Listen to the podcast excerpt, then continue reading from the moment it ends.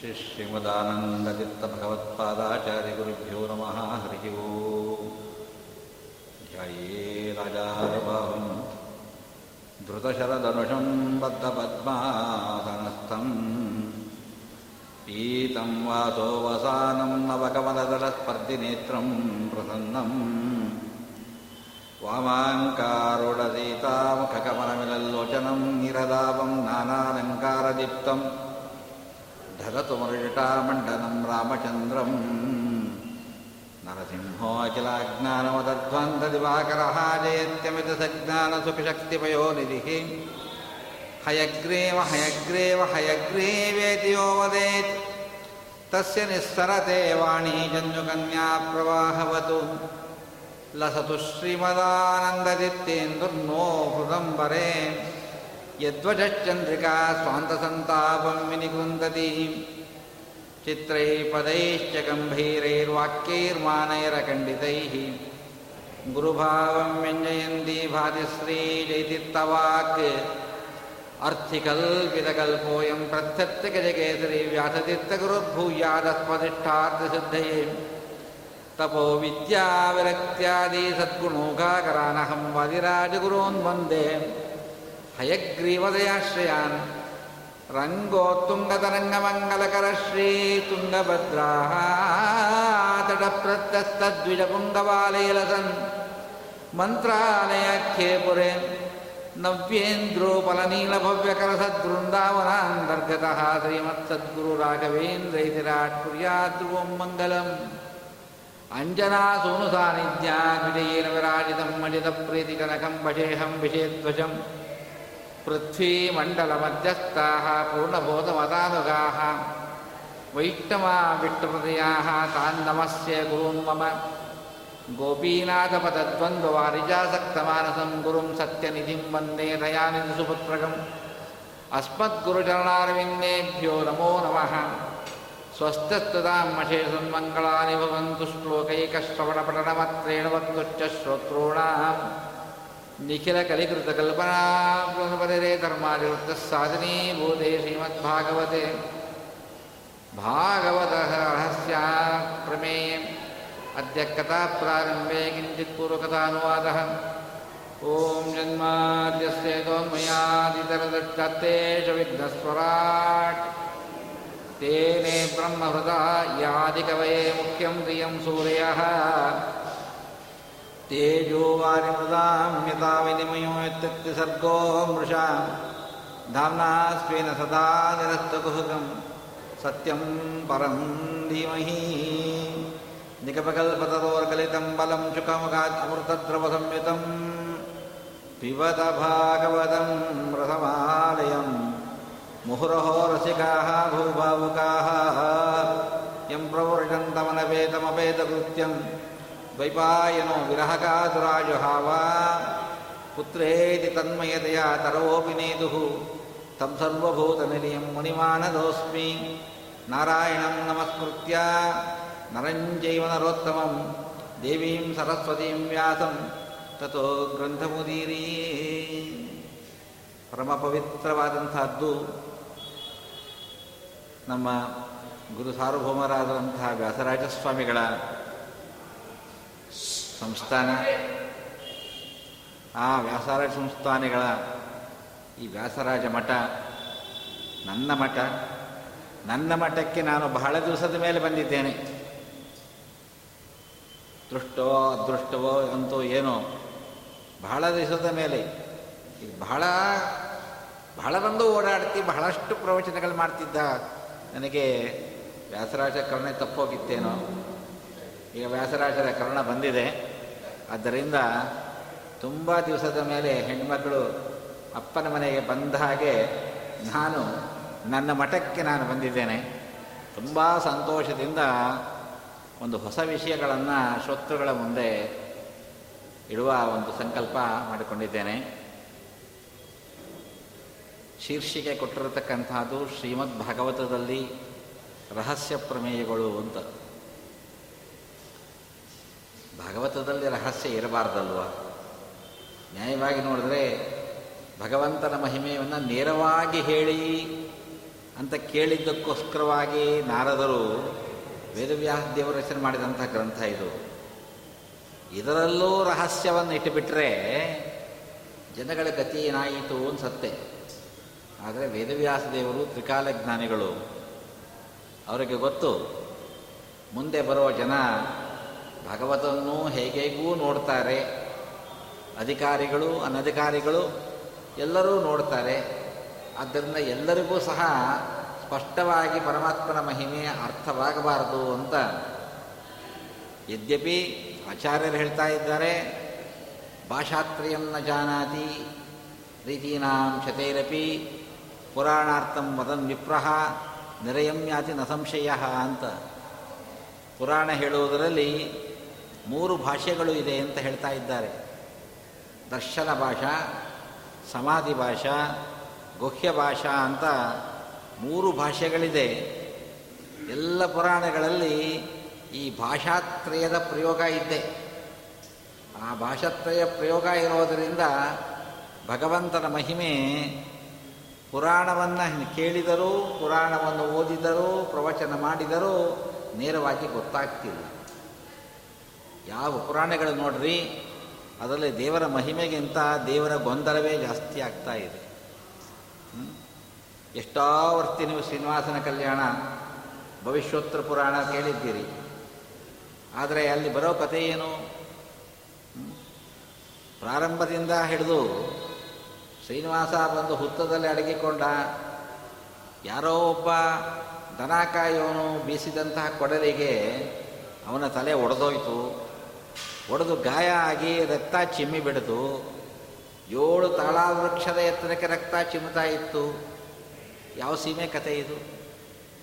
ಅಪ್ರಾಕೃತನಾದಂತಹ ಪರಮಾತ್ಮನ ಶಿರಸ್ಸು ಒಬ್ಬ ಸಾಮಾನ್ಯವಾದಂತಹ ಕುಠಾರನ ಏಟಿಗೆ ಒಡೆದೋಗೋ ಹಾಗಿದ್ದರೆ ನಮ್ಮ ಹೆಲ್ಮೆಟ್ಟೇ ವಾಸಿ ಅಲ್ವಾ? ಅದೇ ಎಷ್ಟು ಜೋರಾಗಿ ಮೋಟರ್ ಬೇಕಿಂದ ಬಿದ್ದರೂ ಒಡೆದಿಲ್ಲ. ಒಂದು ಏಟಿಗೆ ಒಡೆದು ಹೋಯಿತು ಪರಮಾತ್ಮನ ತಲೆ ಅಂದರೆ ಅದು ನಮ್ಮ ತಲೆ ಇದ್ದ ಹಾಗೆ ಫ್ರ್ಯಾಕ್ಚರ್ ಆಗೋ ತಲೆ. ಅವನ ದೇಹದಲ್ಲೂ ರಕ್ತ ಇತ್ತು, ಚಿಮ್ಮಿತು. ಅದು ಏನು? ಏಳು ತಾಳಾವೃಕ್ಷದ ಎತ್ತರದಲ್ಲಿ ಚಿಮ್ತಾನೇ ಇತ್ತು. ಆ ರಾಜ ಬಂದು ನೋಡೋ ತನಕ ಕೆ ಆರ್ ಎಸ್ ಮಧ್ಯ ಫೌಂಟನ್ ಇರೋ ಹಾಗೆ ರಕ್ತ ಚಿಂತಾನೇ ಇತ್ತು. ಯಾವ ಸೀಮೆ ಕತೆ ರೀ ಇದು? ಅಲ್ಲೂ ಅಷ್ಟೇ. ಇಂಥ ಶ್ರೀನಿವಾಸ ಬಂದ. ಪದ್ಮಾವತಿಯನ್ನು ನೋಡಿದ, ಮೋಹಿತನಾಗಿ ಅವಳನ್ನು ಛೇಡಿಸಿದ, ಏನು ಕಾಲೇಜ್ ಹುಡುಗರಾಗ್ಬಿಟ್ರ ಪದ್ಮಾವತಿ ಶ್ರೀನಿವಾಸ? ಹುಡುಗಿನ ಜುಡಾಯಿಸೋ ಹಾಗೆ ಭಗವಂತ ಮಾತಾಡಿದ್ದಾನೆ. ಅದು ಏನು? ಯಾವ ಹುಡುಗರು ಆ ಥರ ಮಾತಾಡಲಿಕ್ಕಾಗೋದಿಲ್ಲ. ನೇರವಾಗಿ ಆಡಿದ ಮಾತೆ ತ್ವಯಿ ಭೋಗಂ ಕರೋಮ್ಯಹಂ. ನಾನು ನಿನ್ನ ಭೋಗ ಮಾಡ್ತೀನಿ ಬಾ ಅಂದ. ಒಂದು ಐ ಲವ್ ಯು ಅಂತ ಹೇಳಲಿಕ್ಕೇನೆ ಹೆದರ್ಕೊಂಡು ಸಾಯ್ತಾ ಇರ್ತಾರೆ. ನೇರವಾಗಿ ಹೀಗೆ ಹೇಳಿದ ಪರಮಾತ್ಮ ಅಂದರೆ ಏನರ್ಥ ಇದು? ಹೀಗೆ ಎಲ್ಲ ಕಥೆಗಳಲ್ಲೂ ನೋಡ್ರಿ, ಇದೇ ರೀತಿಯಾಗಿ ಪುರಾಣಗಳಲ್ಲಿ ನಮಗೆ ದೇವರಲ್ಲಿ ಮಹಿಮಾ ಜ್ಞಾನ ಬರೋದಕ್ಕಿಂತ ಸಂಶಯ ಬರೋದೇ ಜಾಸ್ತಿ. ರಾಮಾಯಣ ನೋಡ್ರಿ, ಆ ರಾಮ ಪಟ್ಟ ಪಾಡು ಯಾರಿಗೂ ಬೇಡ.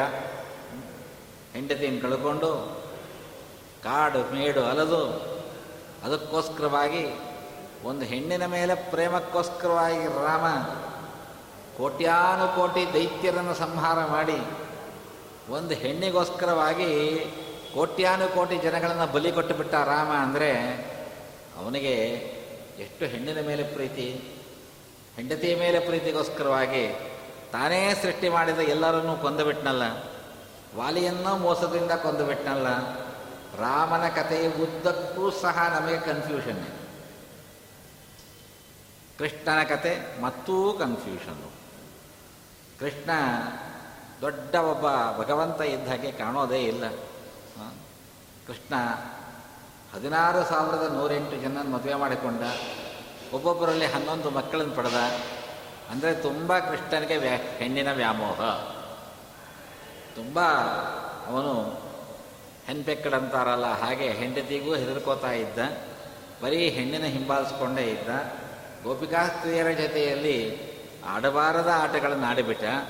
ಅದರಿಂದ ಅವನು ನಿಜವಾಗಲೂ ಒಬ್ಬ ಸರಿಯಾದ ಕ್ಯಾರೆಕ್ಟರ್ ಅಲ್ಲ ಅಂತ ಮೇಲೆ ತೋರಿಸ್ಬಿಡತ್ತೆ. ಪರಮಾತ್ಮನ ಕೃಷ್ಣನ ಚರಿತ್ರೆ ನಮಗೇನೂ ಅರ್ಥವಾಗಲಿಲ್ಲ. ಅದಕ್ಕೆ ಅನ್ಯ ಅನೇ ಅನೇಕರು ಮಹಾಭಾರತದ ಕಥೆಯನ್ನು ಹೇಳುವಾಗ ಹೇಳ್ತಾರೆ. Krishna is a Machiavellian politician ಅವನು ಭಾರಿ ಕುತಂತ್ರದ ರಾಜಕೀಯ ವ್ಯಕ್ತಿ, ಕೃಷ್ಣ. ಮತ್ತು ಉಮನೈಸರ್ ಅವನು ಹೆಣ್ಣಿಗೋಸ್ಕರವಾಗಿ ಬಹಳ ಇಷ್ಟಪಡ್ತಿದ್ದಂಥವನು. ಭೀಮಸೇನ ಸೆ ಕ್ಯಾನಿಬಾಲ್ ನರಮಾಂಶ ಭಕ್ಷಕನಾದಂಥವನು ಭೀಮ, ಹೀಗೆಲ್ಲ ವರ್ಣನೆ ಮಾಡಿಬಿಟ್ಟಿದ್ದಾರೆ. ಮೇಲೆ ಕಲೆ ನೋಡುವ ಕಥೆಗಳು ನಮಗೆ ದೇವರಲ್ಲಿ ನಿಜವಾಗಲು ಮಹಿಮೆ ಹುಟ್ಟಿಸೋದಕ್ಕಿಂತ ದೇವರಲ್ಲಿ ಅಪಾರವಾದಂತಹ ಅನುಮಾನಗಳು ಬಂದು, ಇವನು ಒಬ್ಬ ದೇವರ ಅಂತ ಸಂಶಯ ಬರಲಿಕ್ಕೆ ಸಾಧ್ಯವಾಗಿಬಿಡುತ್ತೆ. ಅದು ಆಗಬಾರದು ಅಂತಲೇ ನಾರದ್ರೆ ಕೇಳಿತ್ತು ಇಲ್ಲೇ ಪ್ರಾರಂಭದಲ್ಲೇ ಬರುತ್ತೆ. ಯೋಚನಾಮಗ್ನರಾಗಿ ಕೂತಿದ್ದಂತೆ ವೇದವ್ಯಾಸ ದೇವರು.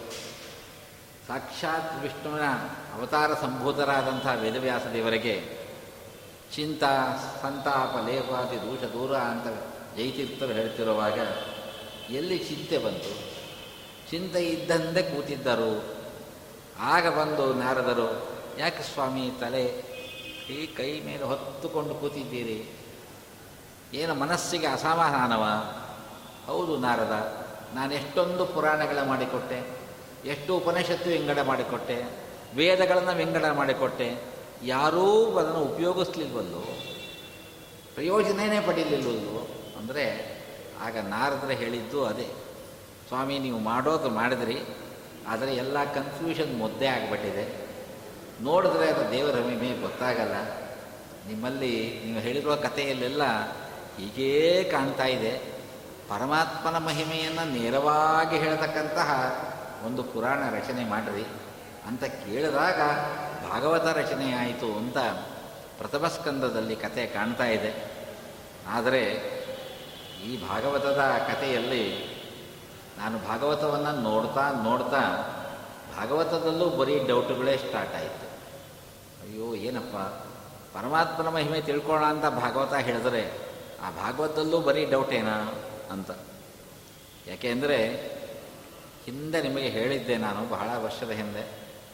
ವಿಜಯಧ್ವಜರ ಭಾಗವತ ವ್ಯಾಖ್ಯಾನ, ಅತ್ಯಂತ ಶ್ರೇಷ್ಠವಾದ ವ್ಯಾಖ್ಯಾನ.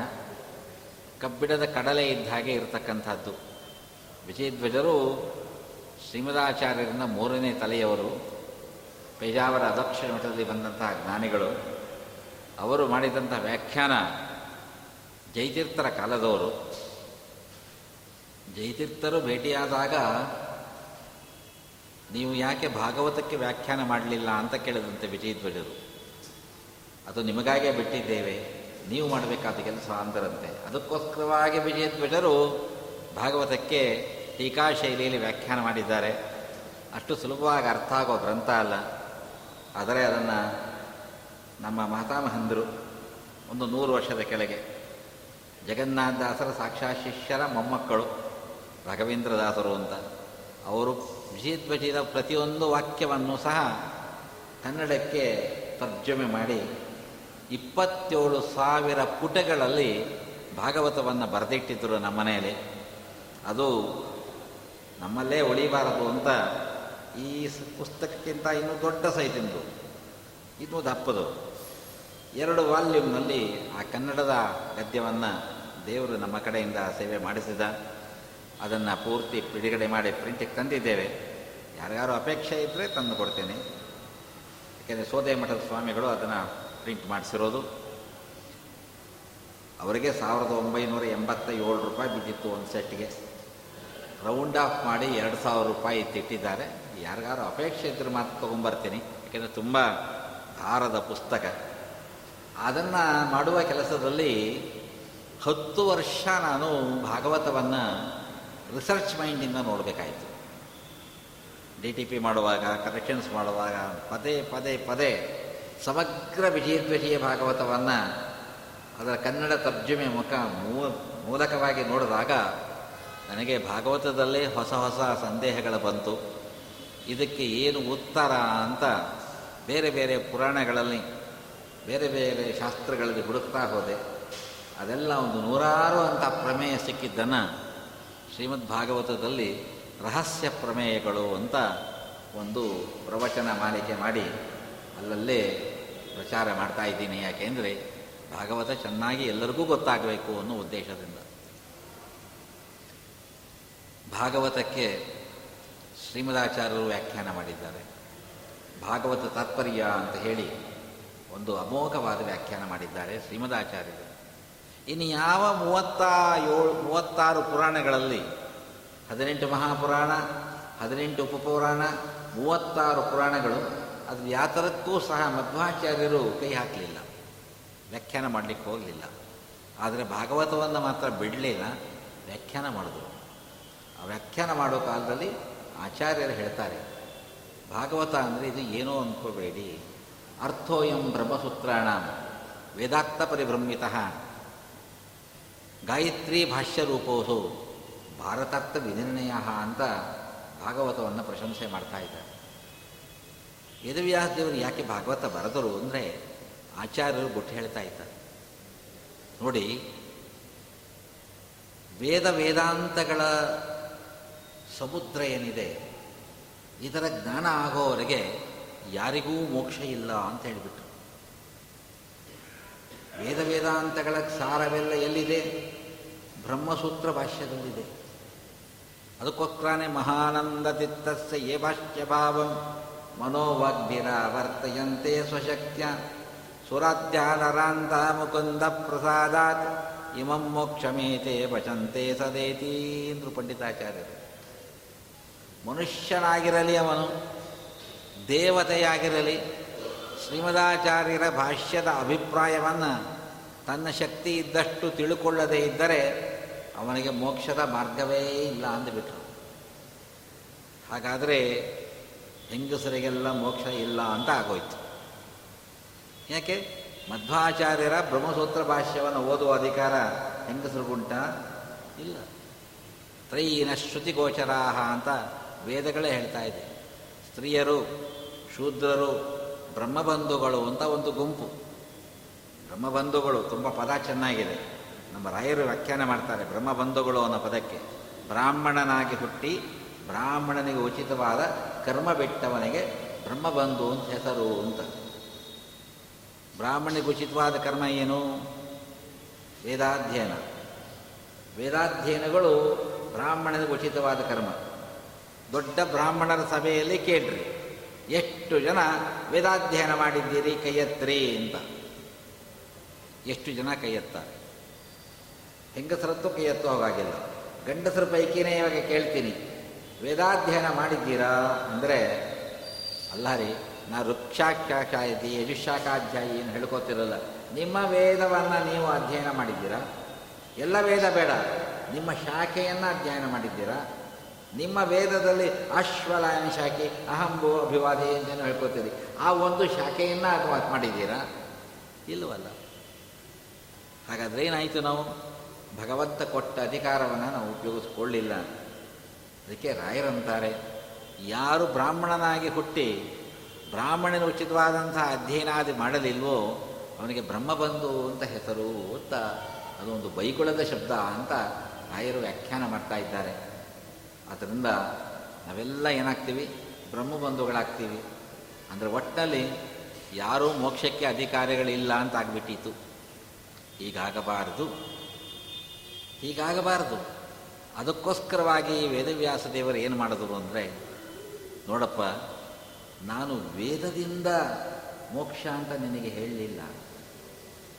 ವೇದಾರ್ಥ ಜ್ಞಾನದಿಂದ ಮೋಕ್ಷ ಅಂತ ಹೇಳಿದೆ ಅಂದರು. ತುಂಬ ವ್ಯತ್ಯಾಸ ಇದೆ. ವೇದದಿಂದ ಮೋಕ್ಷ ಅಂತ ಹೇಳಲಿಲ್ಲ. ವೇದಾರ್ಥ ಜ್ಞಾನದಿಂದ ಮೋಕ್ಷ ಅಂತ. ಜ್ಞಾನ, ಜ್ಞಾನಕ್ಕೆ ಭಾಷೆ ಇಲ್ಲ. ನೋಡಿ, ಎಷ್ಟು ಚೆನ್ನಾಗಿದೆ. ಜ್ಞಾನಕ್ಕೆ ಭಾಷೆ ಇಲ್ಲ. ಬೇರೆ ಎಲ್ಲದಕ್ಕೂ ಭಾಷೆ ಇದೆ. ಹರಿ ಸರ್ವೋತ್ತಮ ಅಂತ ತಿಳ್ಕೊಳ್ಳಿಕ್ಕೆ ಅದು ಇಂಗ್ಲೀಷ್ನಿಂದ ತಿಳ್ಕೊತಿರೋ, ಸಂಸ್ಕೃತದಿಂದ ತಿಳ್ಕೊತಿರೋ, ಕನ್ನಡದಿಂದ ತಿಳ್ಕೊತಿರೋ, ತಮಿಳಲ್ಲಿ ತಿಳ್ಕೊತಿರೋ ಇಟ್ಸ್ ಇಮ್ಮೆಟೀರಿಯಲ್ ನೀವು ಯಾವ ಭಾಷಾ ಮುಖಾಂತರವಾಗಿ ಪರಮಾತ್ಮ ಸರ್ವೋತ್ತಮ ಅಂತ ತಿಳ್ಕೊಂಡ್ರೂ ಜ್ಞಾನ ಅದೇ. ಆದ್ದರಿಂದ ಜ್ಞಾನಕ್ಕೆ ಭಾಷೆ ಇಲ್ಲ. ಆಚಾರ ಹೇಳಿದ್ದು ಜ್ಞಾನದಿಂದ ಮೋಕ್ಷ ಅಂತ.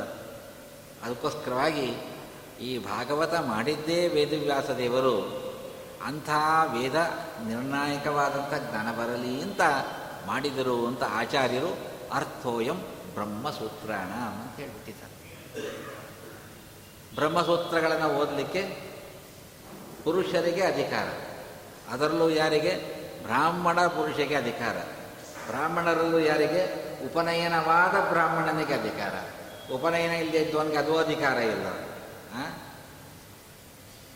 ಅವರೇನು ಪಾಪ?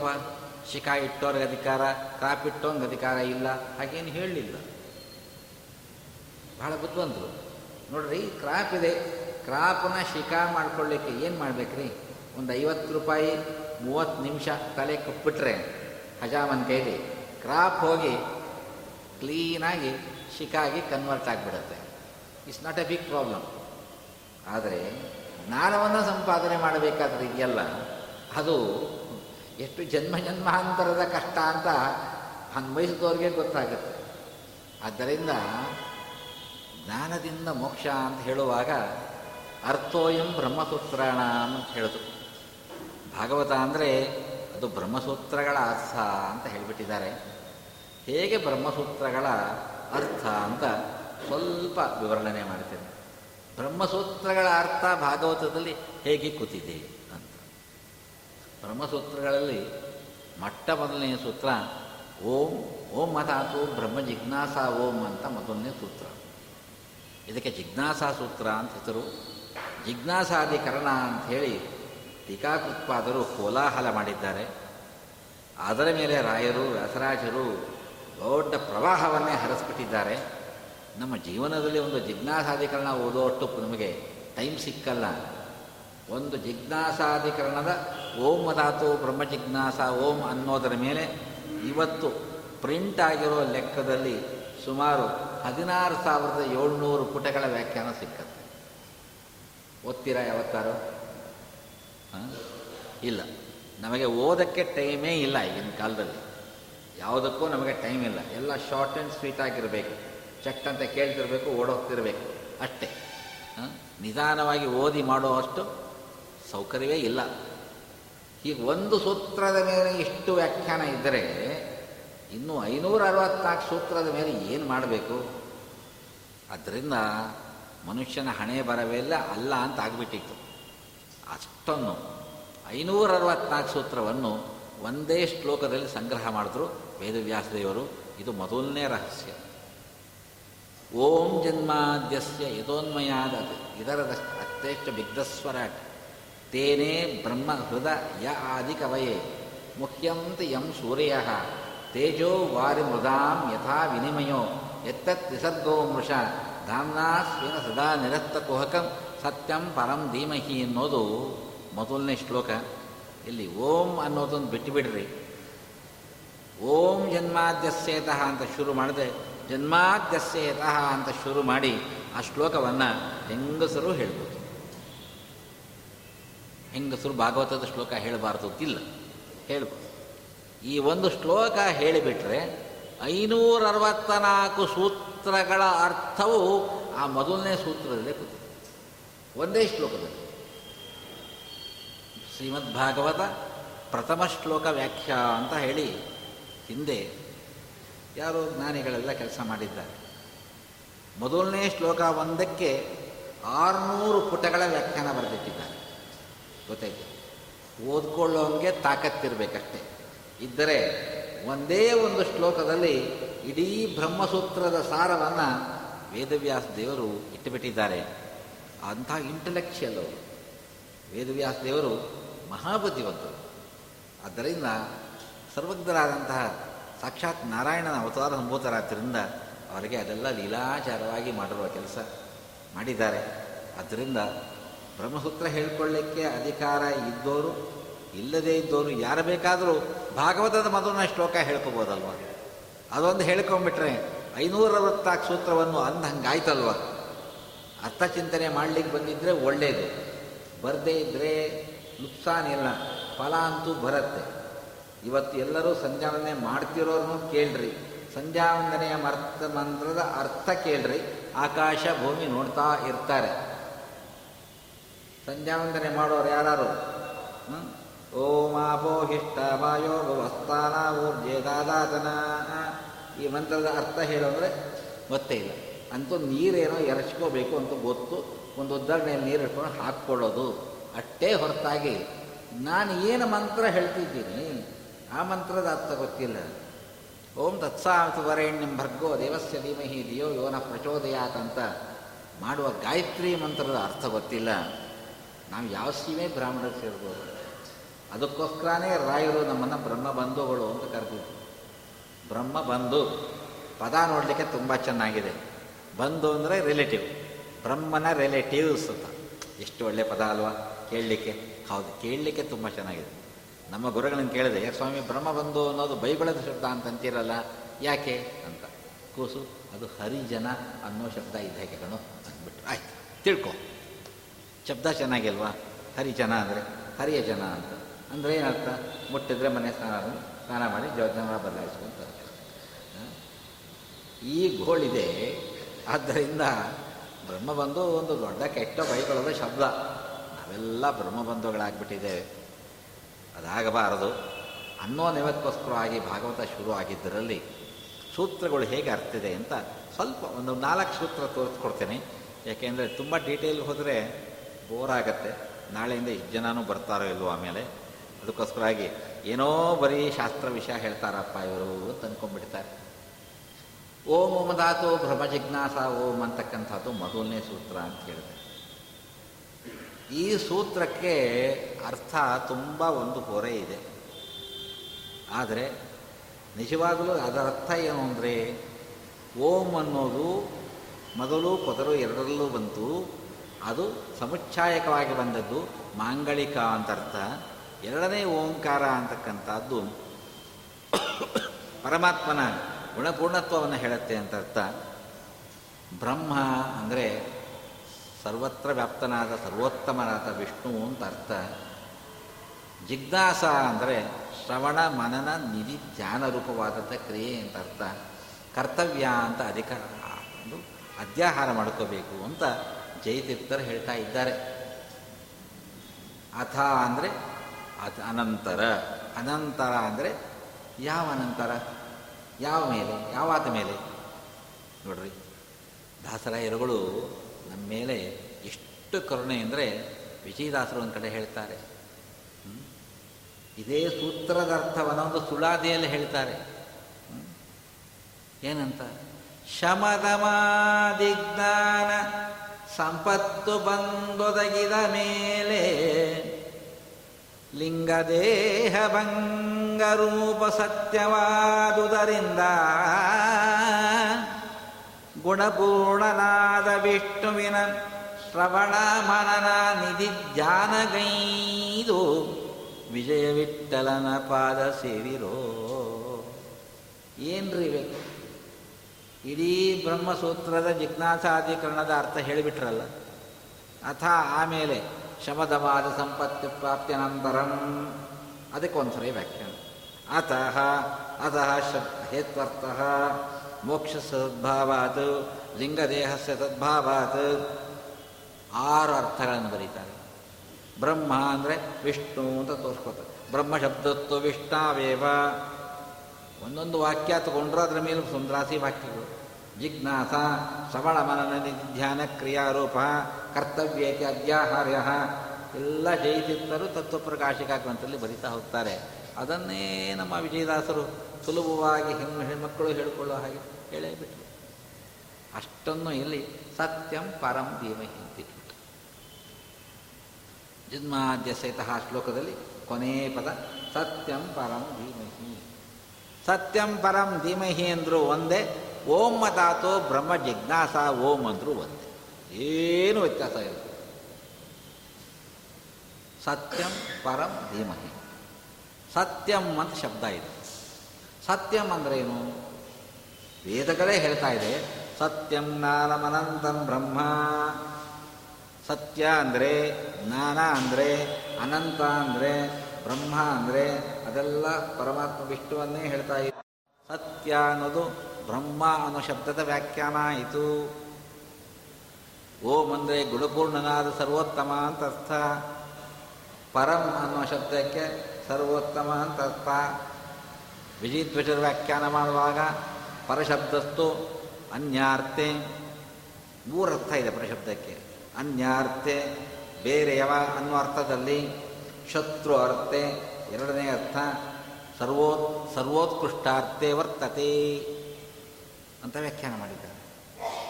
ಪರ ಅಂದರೆ ಬೇರೆಯವ ಬೇರೆಯವ, ಪರಾನ್ನ, ಪರಸ್ತ್ರೀ, ಪರಧನ, ಎಲ್ಲ ಏನು ಇದು ನಮ್ಮದಲ್ಲ ಬೇರೆಯೊಂದು. ನಮ್ಮನ್ನ, ನಮ್ಮ ಅಧಿಕಾರ ಅಲ್ಲ ಅಂತ. ಅವಳು ಪರಸ್ತ್ರೀಯಿಂದ ಏನರ್ಥ? ನನ್ನ ಹೆಂಡತಿ ಅಲ್ಲ, ಬೇರೆಯವನ ಹೆಂಡತಿ ಅಂತ ಅರ್ಥ. ಹಾಗೆ ಪರ ಅಂದರೆ ನಮ್ಮ ದೇಶದ ಮೇಲೆ ಪರರ ಆಕ್ರಮಣ ಆಯಿತು ಅಂದರೆ ಏನರ್ಥ? ಶತ್ರುಗಳ ಆಕ್ರಮಣ ಆಯಿತು ಅಂತ ಅರ್ಥ. ಯಾರೂ ಸಹ ಬೇರೆಯವನನ್ನು ಧ್ಯಾನ ಮಾಡೋ ಅಂದರೆ ಯಾರವ, ಬೇರೆಯವ ಅಂತ ಪ್ರಶ್ನೆ ಬರುತ್ತೆ. ಅದು ಉತ್ತರ ಆಗಲ್ಲ. ಶತ್ರುವನ್ನೇ ಧ್ಯಾನ ಮಾಡು ಅಂತ ಯಾರೂ ಹೇಳೋದಿಲ್ಲ. ಅದನ್ನು ಪರಶಬ್ದಸ್ತು ಉತ್ಕೃಷ್ಟಾರ್ಥೇಶ ವರ್ತತೆ ಅಂತ ಏನು ಹೇಳಿದೆ? ಸರ್ವೋತ್ತಮನಾದನನ್ನು ಧ್ಯಾನ ಮಾಡು ಅಂದರೆ ಅರ್ಥ ಆಯಿತು. ಆದ್ದರಿಂದ ಓಂ ಅದಾತು ಬ್ರಹ್ಮ ಜಿಜ್ಞಾಸ, ಓಂ ಅಂತಕ್ಕಂತಹ ಸೂತ್ರದ ಅರ್ಥವನ್ನೇ ಸತ್ಯಂ ಪರಂ ಧೀಮಹಿ ಅಂತ ಹೇಳಿದ್ದೆ. ಅದಕ್ಕೆ ಆಚಾರ್ಯ ವೇದವ್ಯಾಸ ದೇವರು ಧೀಮಹಿ ಅನ್ನೋ ಪ್ರಯೋಗ ಹಾಕೋದು ನೋಡ್ರಿ, ಎಷ್ಟು ಬುದ್ಧಿವಂತರು ವೇದವ್ಯಾಸ ದೇವರು. ಧೀಮಹಿ ಅನ್ನೋದು ಇಲ್ಲಿ ಕ್ರಿಯಾಪದ. ಧೀಮಹಿ ಅನ್ನೋದು ಕ್ರಿಯಾಪದ ಇದು. ಆದರೆ ಸಂಸ್ಕೃತ ಓದೋರು ಜ್ಞಾನನೇ ಕೇಳ್ರಿ, ಧೀಮಹಿ ಅನ್ನೋ ಕ್ರಿಯಾಪದ ಇದೆಯಾ ಅಂತ. ಇಡೀ ವ್ಯಾಕರಣ ಗ್ರಾಮರಲ್ಲೇ ಇರೋದು. ಪಾಣಿನೀಯ ವ್ಯಾಕರಣದಲ್ಲಿ ಎಲ್ಲಿ ಹುಡುಕಿದ್ರೂ ಧೀಮಹಿ ಅನ್ನೋ ಪ್ರಯೋಗನೇ ಇಲ್ಲ. ಚೆನ್ನಾಗಿ ಹನ್ನೆರಡು ವರ್ಷ ವ್ಯಾಕರಣ ಅಧ್ಯಯನ ಮಾಡೋರನ್ನ ಕೇಳ್ರಿ ಧೀಮಹಿ ಅನ್ನೋ ಕ್ರಿಯಾಪದ ಇದೆಯೇನ್ರಿ ವ್ಯಾಕರಣದ ಅಂತ. ನೋ ನೋ ಇಲ್ಲೂ ಇಲ್ಲಪ್ಪ. ಪಾಣಿನಿ ವ್ಯಾಕರಣದಲ್ಲೇ ಇದೆ ಧ್ಯಾಯಂತಿ ಇದೆ, ಧ್ಯಾಯಮ ಇದೆ, ಧ್ಯಾಯಸಿ ಇದೆ. ಆದರೆ ಧೀಮಹಿ ಅನ್ನೋ ಕ್ರಿಯಾಪದ ಇಲ್ಲಪ್ಪ ಅಂತ. ಹಾಗಾದರೆ ಧೀಮಹಿ ಅನ್ನೋ ಕ್ರಿಯಾಪದ ನನಗೆ ಗೊತ್ತಿಲ್ಲ ಅಂದರೆ ನಮ್ಮ ಗುರುಗಳು ಹೇಳ್ತಿದ್ರು, ಹಾಗಾದರೆ ನೀನು ಬ್ರಾಹ್ಮಣ ಅಲ್ಲ ಏನ್ರಿ? ಈ ಒಂದು ಧೀಮಹಿ ಅನ್ನೋ ಕ್ರಿಯಾಪದ ಗೊತ್ತಿಲ್ಲದೆ ಇದ್ದರೆ ಅವನು ಬ್ರಾಹ್ಮಣನೇ ಅಲ್ವಾ? ಹೌದ್ರಿ. ಬ್ರಾಹ್ಮಣನಾಗಿದ್ದರೆ ಅವನು ಗಾಯತ್ರಿ ಜಪ ಮಾಡ್ತಾನೇ ಇದ್ದ. ಮಾಡಿದ್ದರೆ, ಓಂ ಭೂರ್ವೋ ಸ್ವಹ ತತ್ಸಾವತವರೆಣ್ ಭರ್ಗೋ ದೇವಸ್ಯ, ಧೀಮಹಿ ಧೀಮಹಿ ಅಂತ ದಿನಕ್ಕೆ ಹತ್ತಾವರ್ತಿನಾರು ಬಡ್ಕೊಳ್ಳೋಣಲ್ವಾ ಅಂದರೆ ಧೀಮಹಿ ಅನ್ನೋ ಕ್ರಿಯಾಪದ ನನಗೆ ಗೊತ್ತಿಲ್ಲ ಅಂದರೆ ಏನರ್ಥ? ನಾನು ಗಾಯತ್ರಿ ಮಾಡ್ತಾ ಇಲ್ಲ ಅಂತ. ಗಾಯತ್ರಿ ಮಾಡ್ತಿಲ್ಲ ಅಂದರೆ ಏನರ್ಥ? ನಾನು ಬ್ರಾಹ್ಮಣ ಅಲ್ಲ ಅಂತ ಅರ್ಥ. ಆದ್ದರಿಂದ ಧೀಮಹಿ ಅನ್ನೋ ಕ್ರಿಯಾಪದ ಅಯಂ ಛಾಂದಸಿ ಪ್ರಯೋಗ ಅಂತ ಆಚಾರ್ಯರು ವ್ಯಾಖ್ಯಾನ ಮಾಡ್ತಾರೆ. ಇದು ವೇದ ವ್ಯಾಕರಣದ ಪ್ರಯೋಗ ಇದು. ಸಾಮಾನ್ಯ ಪ್ರಯೋಗ ಆಗಲ್ಲ. ಅದಕ್ಕೋಸ್ಕರನೇ ಹೇಳ್ತಿದೆ. ಭಾಗವತ ವೇದದ ಅರ್ಥ ತುಲ್ಯ. ವೇದದ ಅರ್ಥಗಳನ್ನು ಬಿಡಿಸುವುದಕ್ಕೆ ಭಾಗವತ ಹೊರಟಿದೆ ಅನ್ನೋಕ್ಕೋಸ್ಕರವಾಗಿ ವೇದವ್ಯಾಸ ದೇವರು ಧ್ಯಾಯೇಮ ಅಂತ ಕ್ರಿಯಾಪದ ಹಾಕದೆ ಧೀಮಹಿ ಅನ್ನೋ ಕ್ರಿಯಾಪದ ಹಾಕದು. ಅದಕ್ಕೋಸ್ಕರನೇ ಆಚಾರ್ಯರು ಗಾಯತ್ರಿ ರೂಪೋಸೋ ಅಂತ ಹೇಳಿದರು. ಇದು ಗಾಯತ್ರಿ ಮಂತ್ರದ ಅರ್ಥ ಅಂತ. ಹೇಗೆ ಗಾಯತ್ರಿ ಮಂತ್ರದ ಅರ್ಥ ಹೊರಗೆ ಬರುತ್ತೆ? ಅದೆಲ್ಲ ನೋಡಬೇಕಾದ್ರೆ ನಮ್ಮ ಪುಸ್ತಕ ನೋಡ್ರಿ, ಅದರಲ್ಲಿ ಡೀಟೇಲ್ ಆಗಿ ಅನೇಕ ಪೇಜ್ಗಳಲ್ಲಿ ಬರೆದಿದ್ದೇವೆ. ಕನ್ನಡದಲ್ಲಿ ಎಲ್ಲರಿಗೂ ಅರ್ಥ ಆಗೋ ಹೆಂಗಸರು ಓದ್ಕೋಬೋದು ಹಾಗೆ ಬರೆದಿದ್ದೇವೆ. ಅದರಲ್ಲಿ ಬರೆದಿದ್ದೇವೆ ಅಂದರೆ ವಿಜಯಧ್ವಜರು ಬರೆದಿದ್ದಾರೆ. ಅದು ಕನ್ನಡ ಟ್ರಾನ್ಸ್ಲೇಷನ್ ನಮ್ಮ ಪೂರ್ವಿಕರು ಮಾಡಿದ್ದಾರೆ. ನಾವು ಪ್ರಿಂಟ್ ರೂಪಕ್ಕೆ ತಂದಿದ್ದೀವಿ ಅಷ್ಟೇ. ಸಂಪಾದಕೀಯ ಮಾಡಿ ಅಷ್ಟೇ. ನಮ್ಮದೇ ಏನೂ ವಾಕ್ಯ ಇಲ್ಲ ಅಲ್ಲಿ. ಅದರಲ್ಲಿ ಗೊತ್ತಾಗತ್ತೆ ಹೇಗೆ ಭಾಗವತ ಗಾಯತ್ರಿಯ ವ್ಯಾಖ್ಯಾನ ರೂಪ ಅಂತ. ಆದ್ದರಿಂದ ಓಂ ಧಾತು ಬ್ರಹ್ಮಜಿಜ್ಞಾಸ ಓಂ ಅಂತಕ್ಕಂಥ ಪ್ರಥಮ ಸೂತ್ರದ ಅರ್ಥ ಎಲ್ಲಿ ಬಂತು ಸತ್ಯಂ ಪರಂ ಧೀಮಹಿ ಅನ್ನೋದ್ರಲ್ಲಿ ಬಂತು. ಅಂದರೆ ಒಡೀ ಒಟ್ಟಿನಲ್ಲಿ ಜಿಜ್ಞಾಸಾಧಿಕರಣದ ತಾತ್ಪರ್ಯ ಏನು ಅಂದರೆ, ನೋಡಪ್ಪ, ನಿನಗೆ ಲಿಂಗದೇಹ ಇರೋದರಿಂದ, ಅದು ಭಂಗ ಆಗಬೇಕಾದ್ದರಿಂದ, ಸಂಸಾರ ಬಂಧನ ಬಿಡಬೇಕಾದ ಅಂತ ಮೋಕ್ಷ ಅನ್ನೋದು ಸತ್ಯಭೂತವಾದ್ದರಿಂದ ಬಾಕಿಯವರು ಮೋಕ್ಷವೂ ಸುಳ್ಳು ಅಂತಾರಲ್ಲ ಎಲ್ಲವೂ ಮಿಥ್ಯ ಆದ ಮೇಲೆ, ಮೋಕ್ಷವೂ ಮಿಥ್ಯ ಅಲ್ವೇ? ಆದ್ದರಿಂದ ಮೋಕ್ಷವು ಸತ್ಯವಾದ್ದರಿಂದ ಇಂತಹ ಸತ್ಯಭೂತವಾದಂತಹದ್ದು ಬೇಕಾಗಿದ್ದರೆ, ಗುಣಪೂರ್ಣನಾದಂತಹ ಪರಮಾತ್ಮನನ್ನು ಯಾವಾಗಲೂ ಕೇಳದ ಇರೋ ವಿಷಯವನ್ನು, ಅದನ್ನು ಮನನ ಮಾಡ್ತಾರೋ ಅದನ್ನು ಗಟ್ಟಿಯಾಗಿ ನಿಲ್ಲಿಸ್ಕೋ, ಅದನ್ನೇ ಧ್ಯಾನ ಮಾಡು, ಇದು ನಿನ್ನ ಕರ್ತವ್ಯ ಅಂತ ಮೊದಲನೇ ಸೂತ್ರ ಅರ್ಥ ಹೇಳ್ತಾ ಇದೆ. ಅದನ್ನೇ ಸತ್ಯಂ ಪರಂ ಧೀಮಹಿ ಅಂತ ಹೇಳಿದ್ದು ಅಟ್ಟೆ. ಅವನನ್ನೇ ಧ್ಯಾನ ಮಾಡೋಣ ಅಂತ ಹೇಳಿದ್ದು. ಒಟ್ಟಿನಲ್ಲಿ ಅಷ್ಟೇ ತಿಳ್ಕೊಂಡ್ರೆ ನಾವು ಮಟ್ಟಕ್ಕೆ ನಿಲ್ಲಿ ತಿಳ್ಕೊಂಡ್ರೆ ಈಗೇನು ಮಾಡ್ತು? ಬ್ರಹ್ಮನನ್ನು ಕುರಿತು ಜಿಜ್ಞಾಸ ಮಾಡಬೇಕು ಅಂತ ಆಯಿತು. ಒಟ್ಟಲ್ಲಿ. ಬ್ರಹ್ಮ ಅಂದರೆ ಯಾರು? ಪ್ರಶ್ನೆ ಬ್ರಹ್ಮ ಅಂದರೆ ಯಾರು ಬೃಹಜಾತಿ ಕಮಲಾಸನ ಶಬ್ದರಾಶಿಷು ಅಂತ ಆಚಾರ್ಯರೇ ವ್ಯಾಖ್ಯಾನ ಮಾಡಿದ್ದಾರೆ. ಬ್ರಹ್ಮ ಅಂತಕ್ಕಂಥದ್ದು ಒಂದು ಜಾತಿಗೂ ಹೇಳಿದ ಶಬ್ದ. ಜೀವನಿಗೆ ಬ್ರಹ್ಮ ಅಂತ ಹೆಸರು ಉಂಟು. ಚತುರ್ಮುಖ ಬ್ರಹ್ಮನಿಗೆ ಬ್ರಹ್ಮ ಅಂತ ಹೆಸರು ಉಂಟು. ಪರಬ್ರಹ್ಮನಾದ ವಿಷ್ಣುವಿಗೆ ಬ್ರಹ್ಮ ಅಂತ ಹೆಸರು. ಯಾರಿಗೆ ಬ್ರಹ್ಮ ಅಂತ ಹೇಳಿದ್ದು? ಅಂದರೆ ಬ್ರಹ್ಮ ಶಬ್ದಸ್ತು ವಿಷ್ಣಾವೇವ. ಅದು ವಿಷ್ಣುವಿಗೆ ಹೇಳಿದ್ದು.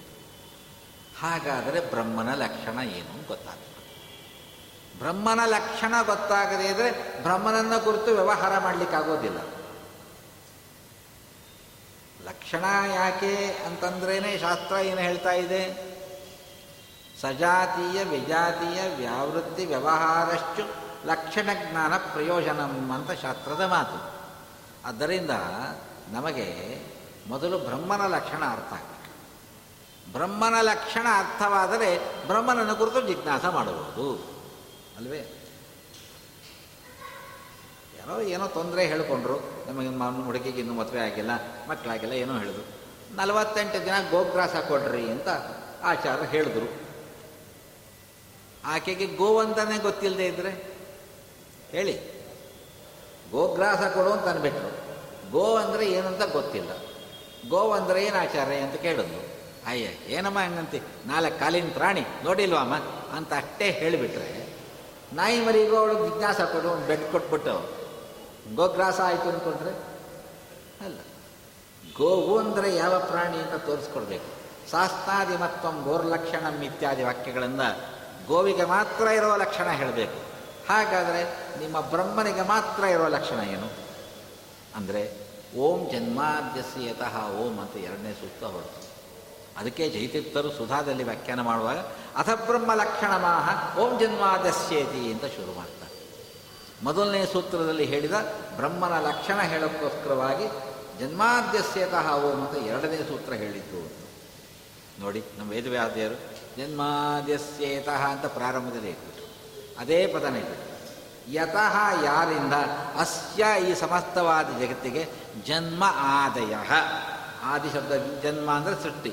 ಸೃಷ್ಟಿ, ಸ್ಥಿತಿ, ಲಯ, ನಿಯಮನ ಜ್ಞಾನ, ಅಜ್ಞಾನ, ಬಂಧ, ಮೋಕ್ಷ ಎಲ್ಲವೂ ಯಾವೊಬ್ಬನಿಂದ ಆಗ್ತಿದ್ಯೋ ಅವನನ್ನು ಬ್ರಹ್ಮ ಅಂತ ತಿಳ್ಕೋ ಎಷ್ಟು ಒಳ್ಳೆ ಜೋಡಣೆ.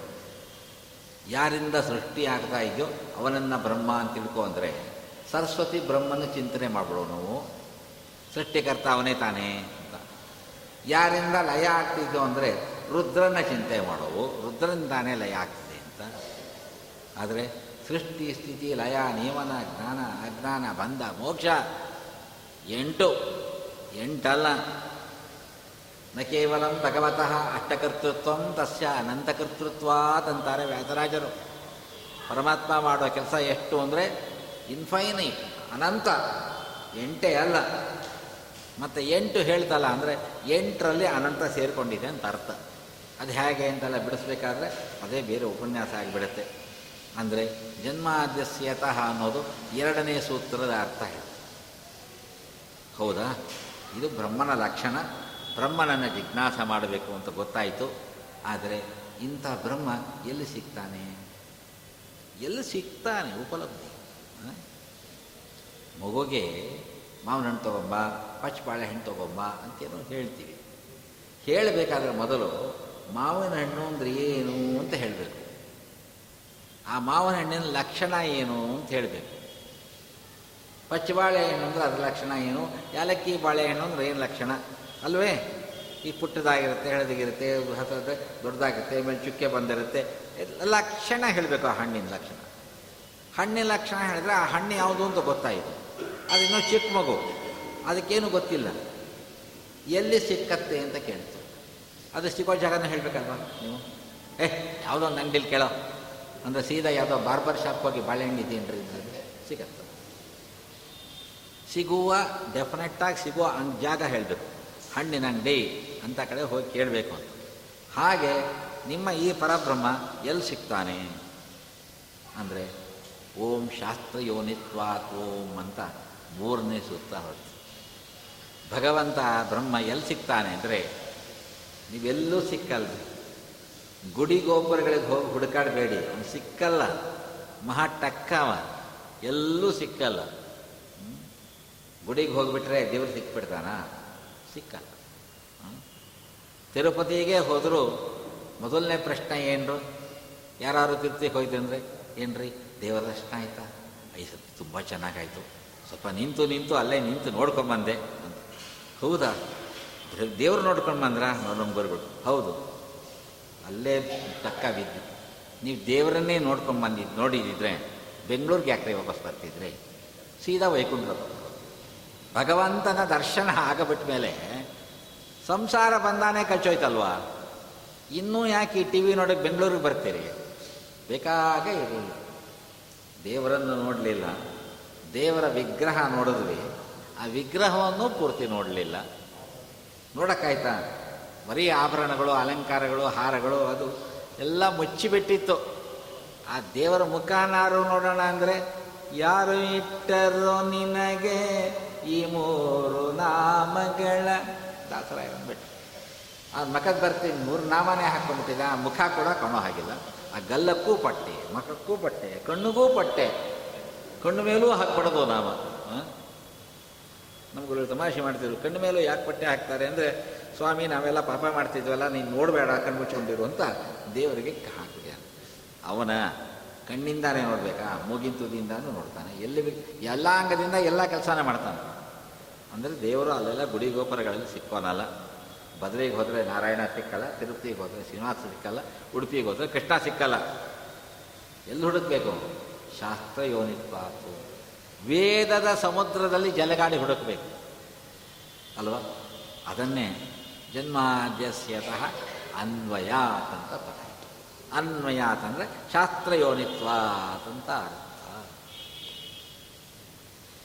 ಹೀಗೆ ಮೊದಲನೇ ಶ್ಲೋಕದಲ್ಲಿರುವ ಪದಗಳನ್ನು ನಾವು ವಿಂಗಡಣೆ ಮಾಡ್ತಾ ಹೋದರೆ ಐನೂರ ಅರವತ್ತ ನಾಲ್ಕು ಸೂತ್ರಗಳು ಮೊದಲನೇ ಶ್ಲೋಕದಲ್ಲೇ ಸಿಕ್ಬಿಡೋದು ಅಂದರೆ ವೇದವ್ಯಾಸ ದೇವರು ಎಷ್ಟು ಬುದ್ಧಿವಂತರು, ಹೇಗೆ ಇಷ್ಟನ್ನು ಸೇರಿಸಿ ಒಂದು ಶ್ಲೋಕದಲ್ಲಿ ಅರ್ಥ ಹೇಳಿದ್ರು ಅಂತ ನಮ್ಮ ಒಂದು ನಿಲುವಿಗೆ ಸಿಕ್ಕದೇ ಇದ್ದಂತಹ ಒಂದು ಕಲ್ಪನೆ ಭಾಗವತದಲ್ಲಿದೆ.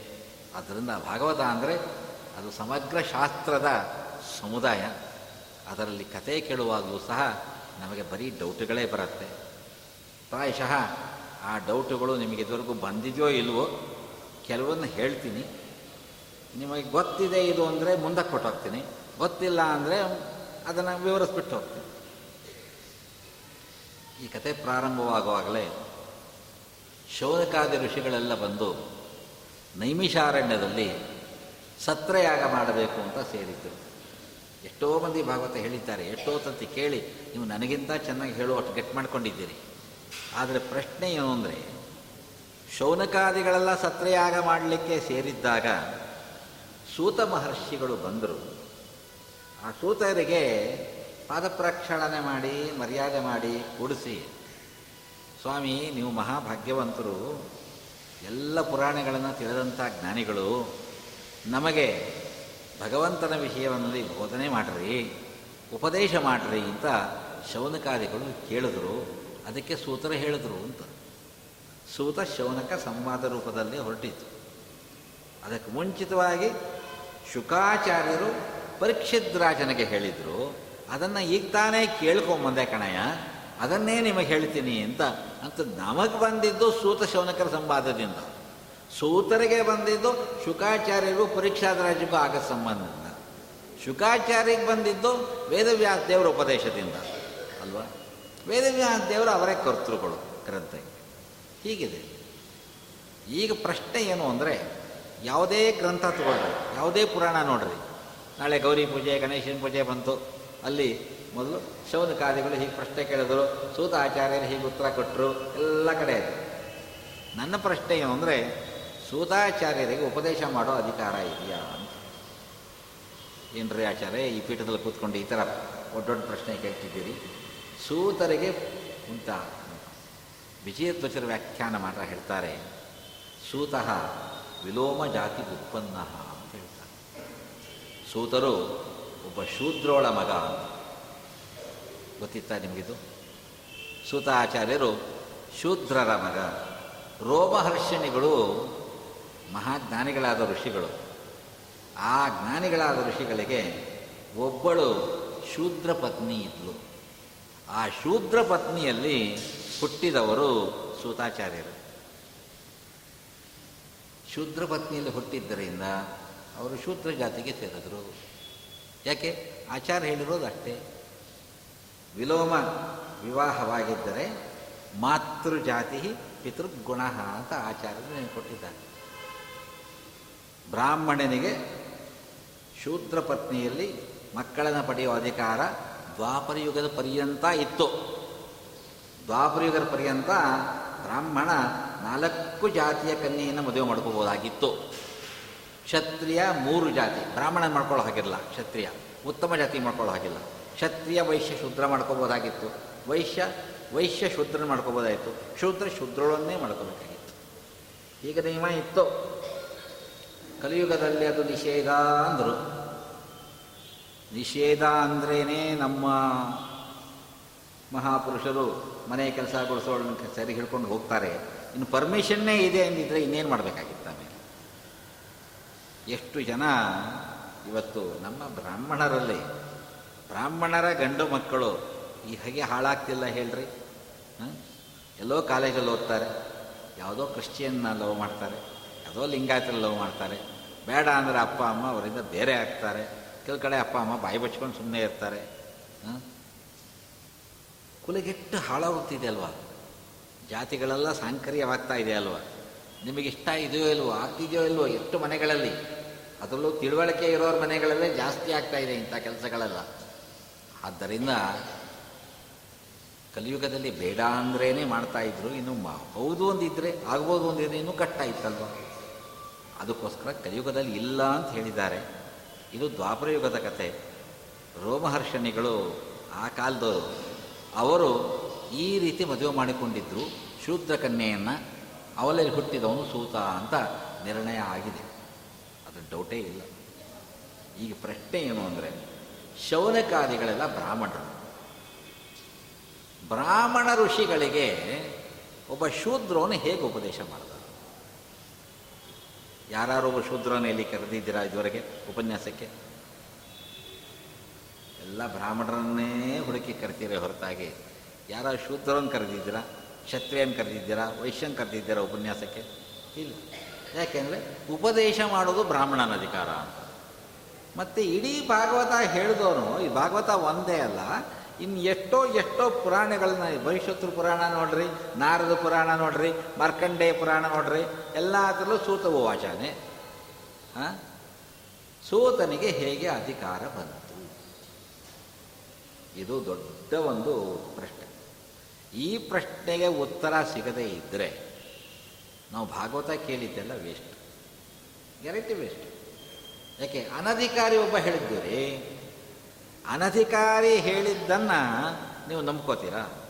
ಅಧಿಕಾರಿ ಚೇತನ ಹೇಳಿದ್ದು ನಂಬಬೇಕು. ಅಲ್ಲಪ್ಪ, ಸೂತರು ಹಾಗಲ್ಲ. ಬಹಳ ದೊಡ್ಡವರು, ಆಗಿನ ಕಾಲದವರು. ಅದಕ್ಕೋಸ್ಕರವಾಗಿ ಅವ್ರು ಹೇಳಬಹುದಾಗಿತ್ತು ಅಂತ ಹೇಳಬೇಕು. ಆಗಿನ ಕಾಲದವರೇ ಹೇಳಲ್ಲ ಅನ್ನೋದಕ್ಕೆ ಕಥೆಗಳು ನಿರ್ದೇಶನ ಇದೆ. ವಿದುರ ಯಾರು?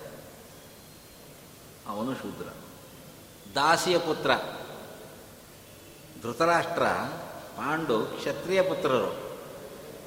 ಆದರೆ ವಿದುರ, ದಾಸಿಯ ಪುತ್ರ, ಶೂದ್ರ. ನೋಡಿ, ಮಹಾಭಾರತದಲ್ಲಿ ತುಂಬ ಚೆನ್ನಾಗಿದೆ ಕತೆ. ಪಾಪ ಧೃತರಾಷ್ಟ್ರ ಮಂಚ ಹತ್ತಿ ಕೂತು ಮಲಗಕ್ಕೆ ಹೋದರೆ ನಿದ್ದೆ ಬರಲಿಲ್ಲಂತೆ. ಮಂಚದ ಮೇಲೆ ಕೂತ್ಕೊಂಡು ತೂಕಡಿಸ್ತಾ, ಯಾಕೋ ನಿದ್ದೆನೇ ಹತ್ತಲಿಲ್ಲ. ವಿದುರನ್ ಕರ್ಕೊಂಬಂಡ್ರು ಅಂತಾನೆ. ರಾತ್ರಿ, ಮಧ್ಯರಾತ್ರಿ ಒಂದೂವರೆ ಗಂಟೆ, ಎರಡು ಗಂಟೆ ಸರ್ವತ್ತಲ್ಲಿ ವಿದುರನ್ನು ಕರ್ಕೊಂಬರ್ತಾರೆ. ನಿಮ್ಮ ಅಣ್ಣಂತ ಕರಿತಾ ಇದ್ದಾರೆ ಅಂತ. ಇಷ್ಟೊತ್ತಲ್ಲಿ ಯಾಕೆ ಕರೆದ ಅಣ್ಣ ಅಂತ ಬಂದರು ವಿದುರರು. ಆಗ ಧೃತರಷ್ಟ ಹೇಳ್ತಾನೆ, ತಮ್ಮಣ್ಣ, ವಿದ್ರ, ಯಾಕೋ ನಿದ್ದೆ ಬರ್ತಿಲ್ಲ ಕಣೋ ನನಗೆ? ಏನಾದರೂ ಭಗವದ್ ವಿಷಯ ಉಪದೇಶ ಮಾಡೋ ಅಂತ ಕೇಳಿದ್ರು. ಹೀಗೆ ಪ್ರಶ್ನೆ ಮಾಡೋದಲ್ಲಿ ಮಹಾಭಾರತದಲ್ಲಿ. ವಿದುರ ಹೇಳ್ದ, ಅಣ್ಣ, ಮೊದಲು ನಿಂಗೆ ಯಾಕೆ ನಿದ್ದೆ ಬರ್ತಾ ಇಲ್ಲ? ಅದು ಹೇಳು. ನೋಡು, ನಿದ್ದೆ ಬರದೇ ಇದ್ದವರು ಕೆಲವು ಗುಂಪಿನವ್ರಿಗೆ ಮಾತ್ರ. ಯಾರಿಗೆ ಅಂದರೆ, ಕಳ್ಳನಿಗೆ ರಾತ್ರಿ ನಿದ್ದೆ ಬರಲ್ಲ ಅಂತ.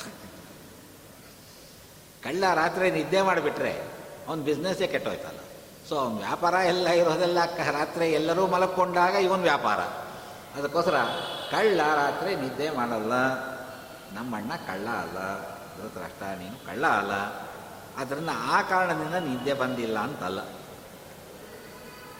ಇನ್ನೊಂದು, ರೋಗದಲ್ಲಿ ನರಳೋರಿಗೆ ನಿದ್ದೆ ಬರಲ್ಲ. ನೀನು ರೋಗಿನೂ ಅಲ್ಲ, ಆರೋಗ್ಯವಾಗಿ ಚೆನ್ನಾಗಿ ತಿನ್ಕೊಂಡು ಉಣ್ಕೊಂಡು ಗಟ್ಟಿಮುಟ್ಟಾಗಿದ್ದಿ ಆದ್ದರಿಂದ ನೀನು ರೋಗಿನೂ ಅಲ್ಲ. ಇನ್ನೊಬ್ಬರಿದ್ದಾರೆ ಯಾರು ಅಂದರೆ ಕಾಮುಕ ಪುರುಷರು. ಅತ್ಯಂತ ಕಾಮಿಗಳಾದಂಥವರು ರಾತ್ರಿಯೆಲ್ಲ ಅವರ ಸ್ತ್ರೀ ಲೋಲದಲ್ಲೇ ಅವರಿಗೆ ಕಾಣಿ ಅವ್ರ ನಿದ್ದೆಗೆ ಗಮನ ಕೊಡಲ್ಲ. ಆದ್ದರಿಂದ ನಮ್ಮಣ್ಣ ಅಂತ ಕಾಮೀನೂ ಅಲ್ಲ. ಮತ್ತಿನ್ನೊಬ್ಬನಿಗೆ ನಿದ್ದೆ ಬರಲ್ಲ ಅಂದ ವಿದರ. ಯಾರಿಗೆ ಅಂದರೆ, ನೋಡು, ಇನ್ನೊಬ್ಬರಿಗೆ ಕೊಡಬೇಕಾದ ಒಡವೆಯನ್ನು, ವಸ್ತುವನ್ನು, ಹಣವನ್ನು ಕೊಡದೆ ದೋಚಿಟ್ಕೊಂಡಿರ್ತಾರೆ ನೋಡು. ಅವ್ರಿಗೂ ಪೀಸ್ ಆಫ್ ಮೈಂಡ್ ಇಲ್ಲ ನಿದ್ದೆ ಬರಲ್ಲ. ನೀವು ಪ್ರಾಯಶಃ ನಾಲ್ಕನೇ ಜಾತಿಗೆ ಸೇರಿದ್ದೀರಿ. ಅಲ್ವೇ? ಕೊಡಬೇಕಾದ ಇನ್ಕಮ್ ಟ್ಯಾಕ್ಸ್ ನಾವು ಪೇ ಮಾಡಿಬಿಟ್ಟಿದ್ರೆ ಪ್ರಾಬ್ಲಮ್ ಇಲ್ಲದೆ ಹಾಳಾದ ಬಿಸಾಕ್ಬೇಕಾದ್ ಬಿಸಾಕಬೇಕು, ಕೊಟ್ಬಿಟ್ವಿ. ನಮಗೆ ಇದ್ದಿದ್ದು ದುಡ್ಡು ಸೇಫ್ ಆಗಿರ್ಬೋದು. ಅದನ್ನೆಲ್ಲ ಹೋಲ್ಡಿಂಗ್ ಮಾಡಿ ಮಾಡಿ ದುಡ್ಡು ಇಟ್ಕೊಂಡಿದ್ರೆ ಯಾವಾಗ ರೈಡ್ ಮಾಡ್ತಾರೋ, ಯಾವ ಟ್ಯಾಕ್ಸ್ದವ್ರು ಬಂದು ಕಲೆಕ್ಟ್ ಮಾಡ್ತಾರೋ, ಒಂದಕ್ಕೆ ಹತ್ತು ಫೈನ್ ಹಾಕ್ತಾರೋ, ಯೋಚನೆ ಯೋಚನೆ, ಆ ಯೋಚನೆ ಇದ್ದೇ ಬರಲ್ಲ. ಅಲ್ವಾ? ಪೇ ಮಾಡ್ಬೇಕಾದ್ರೆ ಪೇ ಮಾಡಿಬಿಟ್ಟಿದ್ರೆ ಯೋಚನೆನೇ ಇಲ್ಲ. ನೀನು ಪಾಂಡವರಿಗೆ ಕೊಡಬೇಕಾದ ಕೊಟ್ಟಿಲ್ಲ. ಅದಕ್ಕೆ ನಿನಗೆ ಮನಃಶಾಂತಿ ಇಲ್ಲ, ನಿದ್ದೆ ಬರಲ್ಲ ಅಂತ ಹೌದಪ್ಪ, ಅದೆಲ್ಲ ನಿಜ. ನನಗೆ ಉಪದೇಶ ಮಾಡೋ ಮೊದಲು ನನಗೆ ಮನಃಶಾಂತಿ ಬೇಕು. ಆಗ ವಿದುರ ಹೇಳ್ತಾನೆ, ಅಣ್ಣ, ನನಗೆ ಉಪದೇಶ ಮಾಡೋ ಅಧಿಕಾರ ಎಲ್ಲಿ ಬಂತು? ನಾನು ಸೂತ ಪುತ್ರ, ನೀನು ಕ್ಷತ್ರಿಯ ಪುತ್ರ, ಜಾತಿಯಲ್ಲಿ ಉತ್ತಮನಾದವನು ನಿನಗೆ ಉಪದೇಶ ಮಾಡೋ ಅಧಿಕಾರ ನನಗಿಲ್ಲ, ಮಾಡಲ್ಲ ಅಂತ. ಅದೇ ಯುಗದ ಕಥೆ ಅಲ್ವಾ ಅದುವೆ? ಆದ್ದರಿಂದ ಶೂದ್ರ ಪುತ್ರನಾದಂಥ ವಿದರನಿಗೆ ಅಧಿಕಾರ ಇಲ್ಲದ್ದದ್ದೇನು? ಶೂದ್ರ ಪುತ್ರನಾದಂಥ ಸೂತನಿಗೆ ಅಧಿಕಾರ ಬಂದದ್ದೇನು? ನೋಡ್ರಿ, ಭಾರತ ಭಾಗವತ ಪ್ರಾರಂಭದಲ್ಲಿ ಸೂತ ಅಂತ ನಾಲ್ಕನೇ ಶ್ಲೋಕದಲ್ಲಿ ಡೌಟ್ ಸೂತರಿಗೆ ಹೇಗೆ ಅಧಿಕಾರ ಬಂತು? ನಾವೇನು ಮಾಡ್ತೀವಿ? ಭಾಗವತ ನೋಡುವಾಗ ದಿಢೀರ್ ದಿಢೀರ್ ಅಂತ ನೋಡ್ತೀವಿ. ದಿಢೀರ್ ದಿಢೀರ್ ಅಂತ ಕೇಳ್ತೀವಿ. ಹಾಗೆಲ್ಲ ಮಾಡಲಿಕ್ಕಾಗಲ್ಲ ಭಾಗವತ. ಶುಕಾಚಾರ್ಯರಂಥ ಜ್ಞಾನಿಗಳಿಗೆ twenty four by seven channel ಇದ್ದ ಹಾಗೆ ಏಳು ದಿವಸ ಇಪ್ಪತ್ನಾಲ್ಕು ಗಂಟೆ ಪರ್ ಡೇ ಕಂಟಿನ್ಯೂಸ್ ಆಗಿ ಶ್ಲೋಕದಲ್ಲಿ ಹೇಳೋಕ್ಕೆ ಶುಕಾಚಾರಕ್ಕೆ ಬೇಕಾಯಿತು. ಆಯಿತಾ? ನಮಗೆ ಇಲ್ಲಿ ಸಪ್ತಾಹಕ್ಕೆ ನೀವು ಏಳು ದಿವಸ ಎಷ್ಟು ಟೈಮ್ ಕೊಡೋದು? ದಿನ ಒಂದು ಕಾಲು ಗಂಟೆ. ಅಂದರೆ ಏಳು ಇಂಟು ಒಂದು ಕಾಲು. Not even ten hours. ಹತ್ತು ಗಂಟೆ ಕಾಲದಲ್ಲಿ ನಾವು ಬಾಬಾದ ಹೇಳಿ ಮುಗಿಸ್ಬೇಕು. ನೀವು ಕೇಳ್ಕೊಂಡು ತಿಳ್ಕೊಂಡು ಹೋಗಬೇಕು. ಅಂದರೆ ನೀವು ಪರೀಕ್ಷಿತ ರಾಜಗಿಂತ ನೀವು ಬುದ್ಧಿವಂತರೋ ಅಥವಾ ಶುಕಾಚಾರ್ಯಗಿಂತ ನಾವು ಬುದ್ಧಿವಂತರೋ? ಎರಡೂ ಅಲ್ಲ. ಅವ್ರಿಗೆ ಒನ್ ಸಿಕ್ಸ್ಟಿ ಏಯ್ಟ್ ಅವರ್ಸ್ ಬರೀ ಶ್ಲೋಕದಲ್ಲಿ ಹೇಳಕ್ಕೆ ಬೇಕಾಯಿತು. ವಿವರಣೆ ಬೇರೆ ಕೊಡಬೇಕಲ್ಲ ಇಲ್ಲಿ? ಆದ್ದರಿಂದ ಅದಲ್ಲ. ಹಾಗಾದರೆ ಸರಿಯಾಗಿ ನೋಡಿದರೆ ದಶಮಸ್ಕಂದದ ಎಂಬತ್ತ್ಮೂರೇ ಅಧ್ಯಾಯದಲ್ಲಿ ಸೂತರು ಯಾಕೆ ಉಪದೇಶ ಮಾಡಿದ್ರು ಅಂತ ಹೇಳಿದ್ದಾರೆ. ಭಾಗವತ ಹೇಳೋರು ಎಲ್ಲ ನೋಡಿರಲ್ಲ, ಎಲ್ಲ ಶ್ಲೋಕ ನೋಡಿರಲ್ಲ, ಎರವಟ್ಟಾಗತ್ತೆ. ಆದರೆ ಒಂದು ಪುಸ್ತಕ ಪ್ರಿಂಟ್ ಮಾಡಬೇಕಾದ್ರೆ ನಾವು ಒಂದೊಂದು ವಾಕ್ಯವನ್ನು ನೂರು ಸಲ ನೋಡಬೇಕಾಗತ್ತೆ. ಡಿ ಟಿ ಪಿ ಮಾಡೋವಾಗ ನೋಡಬೇಕು ಕರೆಕ್ಷನ್ ಮಾಡೋವಾಗ ನೋಡಬೇಕು ರೀಕರೆಕ್ಷನ್ ಮಾಡೋಬೇಕು ಪ್ರಿಂಟ್ ಫೈನಲ್ ಪ್ರಿಂಟ್ ನೋಡಬೇಕು ಪ್ರೂಫ್ ಕರೆಕ್ಷನ್ ಒಂದು ಐವತ್ತು ಸಲ ನೋಡಬೇಕಾಯ್ತು, ಒಂದು ಪುಸ್ತಕ ನಾವು ಹೊರಗೆ ತರಬೇಕಾದ್ರೆ ಆವಾಗ ಗೊತ್ತಾಯಿತು ಯಾಕೆ ಅಂತ. ದಶಮಸ್ಕಂದದಲ್ಲಿ ಒಂದು ಕತೆ ಬರ್ತಾಯಿತ್ತು ರೋಮಹರ್ಷಣಿಗಳು, ಅಂದರೆ ಸುಧಾಚಾರ್ಯರ ಜನ್ಮ ಕೊಟ್ಟ ತಂದೆ, ಅವರು ಪುರಾಣ ಹೇಳ್ತಾ ಇರೋದು ಅವ್ರಿಗೆ ಅದೇ ಕೆಲಸ. ಶೌನಕಾದಿಗಳೆಲ್ಲ ಕೂತ್ಕೊಂಡು ಪುರಾಣ ಕೇಳ್ತಾ ಇರೋದು ನಿತ್ಯ ಅವ್ರಿಗದೇ ಟ್ರಾನ್ಸಾಕ್ಷನು ಇವರಿಗೆ ಭಗವಂತನ ವಿಷಯ ಕಥೆಗಳು ಪುರಾಣ ರೂಪದಲ್ಲಿ ಹೇಳೋದು ಇವರಿಗೆ ಕೇಳೋದು. ಹಾಗೆ ಒಂದು ಸಹ ಹೇಳ್ತಾ ಕೂತಿದ್ದಾರೆ ಬಲರಾಮ ದೇವರು ಬಂದರು ಬಲರಾಮ ದೇವರು ಬಂದ ತಕ್ಷಣ ಎದ್ದು ನಿಲ್ಲಿಲ್ಲ ರೋಮಹರ್ಷಿಣಿಗಳು ಯಾಕೆಂದರೆ ಪುರಾಣ ಪ್ರವಚನ ಮಾಡುವಾಗ ಮುಂದೆ ಒಂದು ಪುಸ್ತಕ ಇಟ್ಕೊಂಡು ಕೂತ್ಕೋತೀವಿ ಅದಕ್ಕೆ ವೇದವ್ಯಾಸ ಪೀಠ ಅಂತ ಹೆಸರು. ಉತ್ತರ ಮಂಗಳಾರತಿ ಮಾಡೋವರೆಗೆ ಪೀಠದಿಂದ ಏಳಬಾರದು ಅಂತ ಒಂದು ನಿಯಮ. ಈ ನಿಯಮಕ್ಕೋಸ್ಕರವಾಗಿ ಅವರು ಏಳಲಿಲ್ಲ ಮೇಲಕ್ಕೆ. ಬಲರಾಮ ದೇವರಿಗೆ ಕೋಪ ಬಂತು. ಬಲರಾಮ ದೇವರನ್ನ ನಾವು ದೇವರ ಒಂದು ಅವತಾರ ಅಂತ ಭಾಗವತ ಎನಿಸ್ತಾ ಇದೆ. ಪರಮಾತ್ಮನ ಶುಕ್ಲಕೇಶ ಅವತಾರ. ಕೃಷ್ಣನಿಗೆ ಅಣ್ಣನಾಗಿ ಬಂದ ಬಲರಾಮ ಪರಮಾತ್ಮನ ಶುಕ್ಲಕೇಶ. ನಾರಾಯಣನ ಒಂದು ಮನೆ ಮೈ ಮೇಲಿನ ಬಿಳಿ ಕೂದಲು ಬಲರಾಮನಾಗಿ ಅವತಾರ ಮಾಡಿತ್ತು. ನಾರಾಯಣನಿಗೂ ನಾರಾಯಣ ಮೇಲೆ ಒಂದು ಕೂದಲಿಗೂ ಏನು ವ್ಯತ್ಯಾಸ ಇಲ್ಲ. ಎಲ್ಲ ಅವನೇ. ಆದ್ದರಿಂದ ಬಲರಾಮನು ವಿಶೇಷವಾದಂತಹ ಅವೇಶ ಅವತಾರ ಅಂತ ಹೇಳ್ತಾ ಇದ್ದೀವಿ. ಆದ್ದರಿಂದ ಭಗವಂತನ ಅವತಾರದಂತೆ ಆಯಿತು. ಬಹಳ ಶಕ್ತಿವಂತ ಬಲರಾಮ. ಬಲದಲ್ಲಿ ತುಂಬ ಜ್ಯೇಷ್ಠನಾಗಿದ್ದ, ತುಂಬ ಶಕ್ತಿವಂತನಾಗಿದ್ದ, ನೋಡುವುದಕ್ಕೆ ತುಂಬ ಮನೋಹರನಾಗಿದ್ದ. ರಾಮ ಅಂದರೆ ಮನೋಹರ ಅಂತ. ಎರಡೂ ಇದರಿಂದ ಅವನಿಗೆ ಬಲರಾಮ ಅಂತ ಹೆಸರಿಟ್ಟರು ಗೊತ್ತಾಯ್ತೆ. ಅವರಿಗೆ ಕೋಪ ಬಂತು. ನನಗೆ ಮರ್ಯಾದೆ ಕೊಡಲಿಲ್ಲ ಅಂತ. ಒಂದು ದರ್ಬೆ ತಗೊಂಡು ಮಂತ್ರಿಸಿ ಬಿಟ್ಟರು ಅದು ಹೋಯಿತು. ರೋಮಹರ್ಷಿಗಳನ್ನು ಕೊಂದು ಹೋಯಿತು. ಕೊಂದಾಕ್ಬಿಡ್ತು. ಅವರು ಪುರಾಣ ಕಟ್ಟೆ ಮೇಲೆ ಸತ್ತೋತು ಪ್ರಾಣ ಬಿಟ್ಟೇ ಬಿಟ್ಟರು ಅಲ್ಲಿದ್ದ ಶೌನಕಾದಿಗಳೆಲ್ಲ ಹೇಳಿದ್ರು, ಸ್ವಾಮಿ, ಬಲರಾಮ ದೇವರೇ, ಏನು ಕೆಲಸ ಮಾಡಿಬಿಟ್ರಿ? ಅವ್ರನ್ನ ಕೊಂದುಬಿಟ್ರಿ. ಅವರು ಬ್ರಾಹ್ಮಣರು.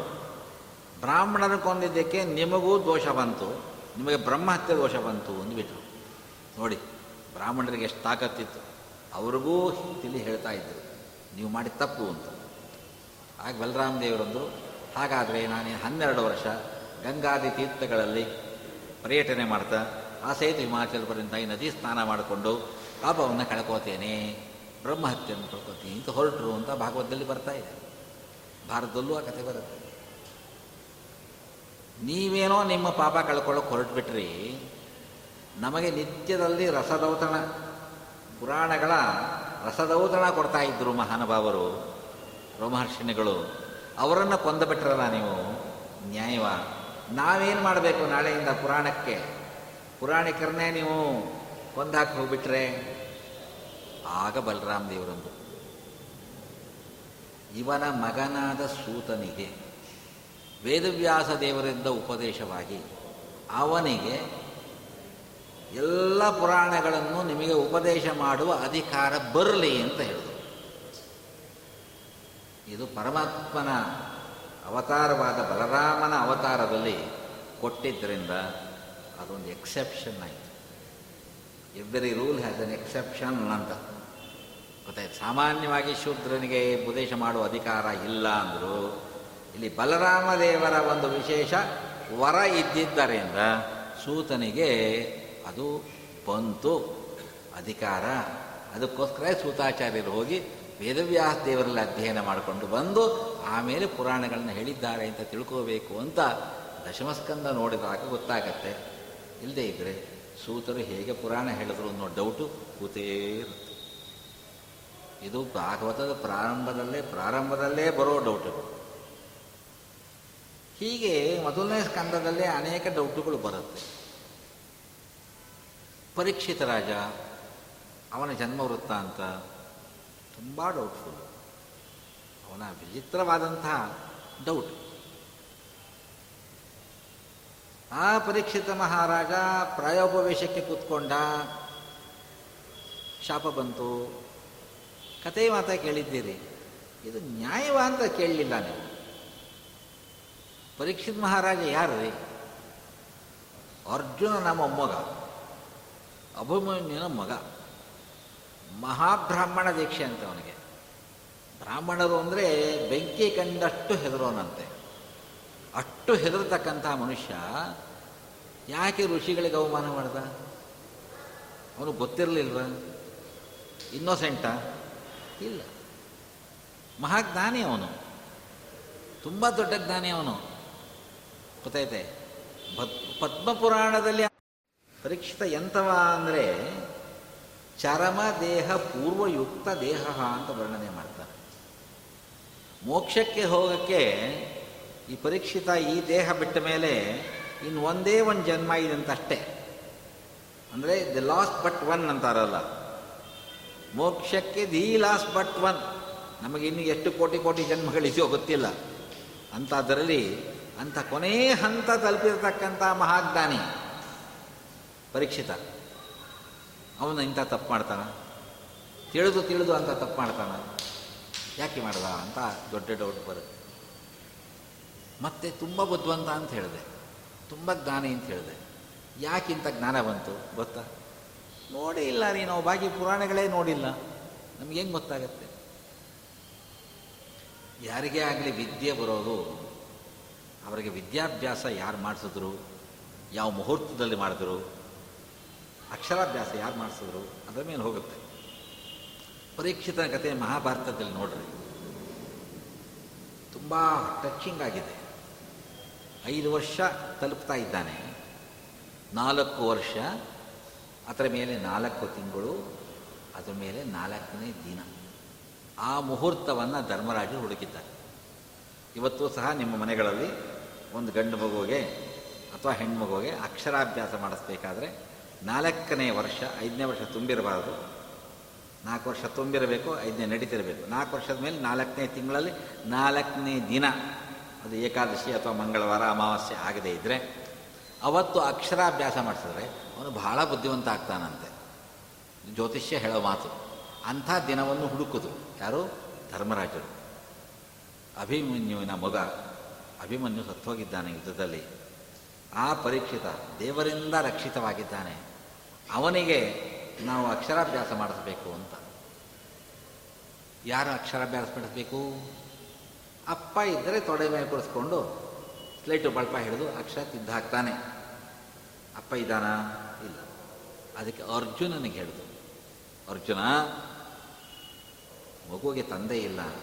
ತಾತ ನೀನಿದ್ದಿ. ನೀನು ಕೂಡಿಸ್ಕೊಂಡು ಅಕ್ಷರಾಭ್ಯಾಸ ಮಾಡಿಸು ಅಂತ. ಅರ್ಜುನನಿಗೆ ಹೊಳೂನು ಬಂದ್ಬಿಡ್ತಂತೆ. ಕೋಪ, ರೂಪ, ರೂಪಾವೇಶಗಳು ಬಂದ್ಬಿಡ್ತಂತೆ. ಅಣ್ಣ, ಈ ಕೆಲಸ ನನಗೆ ಹೇಳಬೇಡ. ಇದನ್ನು ಮಾಡಲಿಕ್ಕೆ ಹೋದರೆ ನನ್ನ ಮಗು ಅಭಿಮನ್ಯುವಿಗೆ ಅಕ್ಷರಾಭ್ಯಾಸ ಮಾಡಿಸಿದ್ನಲ್ಲ ಆ ಇನ್ಸ್ಟೆನ್ಸ್ ಜ್ಞಾಪಕ ಬರುತ್ತೆ. ಆ ಜ್ಞಾಪಕ ಬಂದರೆ ನನಗೆ ದುಃಖ ಉಮ್ಮಳಿಸ್ ಬರುತ್ತೆ. ಆ ಜಯದ್ರಥನನ್ನು ತುಂಡು ಬಲಿ ಹಾಕಿದ್ರೂ ನನಗೆ ಇನ್ನೂ ಅವನ ಮೇಲೆ ಸೇಡ್ ಹೋಗಿಲ್ಲ. ಆ ಕೋಪ ಬಂದ್ಬಿಡುತ್ತೆ.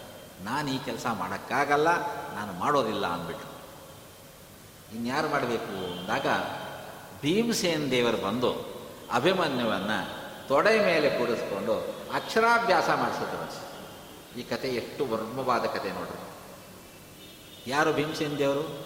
ಸಾಕ್ಷಾತ್ ವಾಯುದೇವರು, ಭಾರತೀಪತಿ. ಭಾರತೀಪತಿಗಳಾದ ಮಹಾನುಭಾವರು ಆ ಮಗುವಿಗೆ ಅಕ್ಷರಾಭ್ಯಾಸ ಮಾಡಿಸಿದ್ರೆ ಅವನು ಇಂಟೆಲೆಕ್ಚುಯಲ್ ಆಗದೆ ಇನ್ನೇನಾಗ್ತಾನೆ ರೀ ಅದಕ್ಕೆ ಅಂಥ ಬುದ್ಧಿವಂತ ಆದ. ಅಂಥ ಬುದ್ಧಿವಂತ ಆದ. ಅಂಥ ಬುದ್ಧಿವಂತನಾದವನು, ಅಂಥ ಜ್ಞಾನಿ ಆದವನು ಒಬ್ಬ ಋಷಿಗಳು ಧ್ಯಾನ ಮಾಡ್ತಾ ಕೂತಿದ್ರೆ ಅವರ ಕೊರಳಿಗೆ ಹಾವ್ಯಾಕೆ ಸುತ್ತದ? ಸತ್ತ ಹಾವು ಸುತ್ತಬೇಕಾಗಿತ್ತ? ಇದು ಅವಮಾನ ಮಾಡುವಂಥ ಪ್ರಸಂಗ ಯಾಕೆ ಬಂತು? ಅಂದರೆ ಅದಕ್ಕೂ ಒಂದು ಕತೆ ಹೇಳ್ತಾರೆ. ಪರೀಕ್ಷಿತ ಮಹಾರಾಜ, ನಿತ್ಯದಲ್ಲಿ ಬೇರೆ ಬೇರೆ ಆಭರಣಗಳು, ಬೇರೆ ಬೇರೆ ಕಿರೀಟಗಳು, ಆಭರಣಗಳೆಲ್ಲ ಹಾಕ್ಕೊಂಡು ಅರಮನೆ ಬೇಕಾದಷ್ಟಿತ್ತು, ಒಂದ ಒಡವೆ ಅವರಿಗೆ ಬೇಕಾದಷ್ಟಿತ್ತು.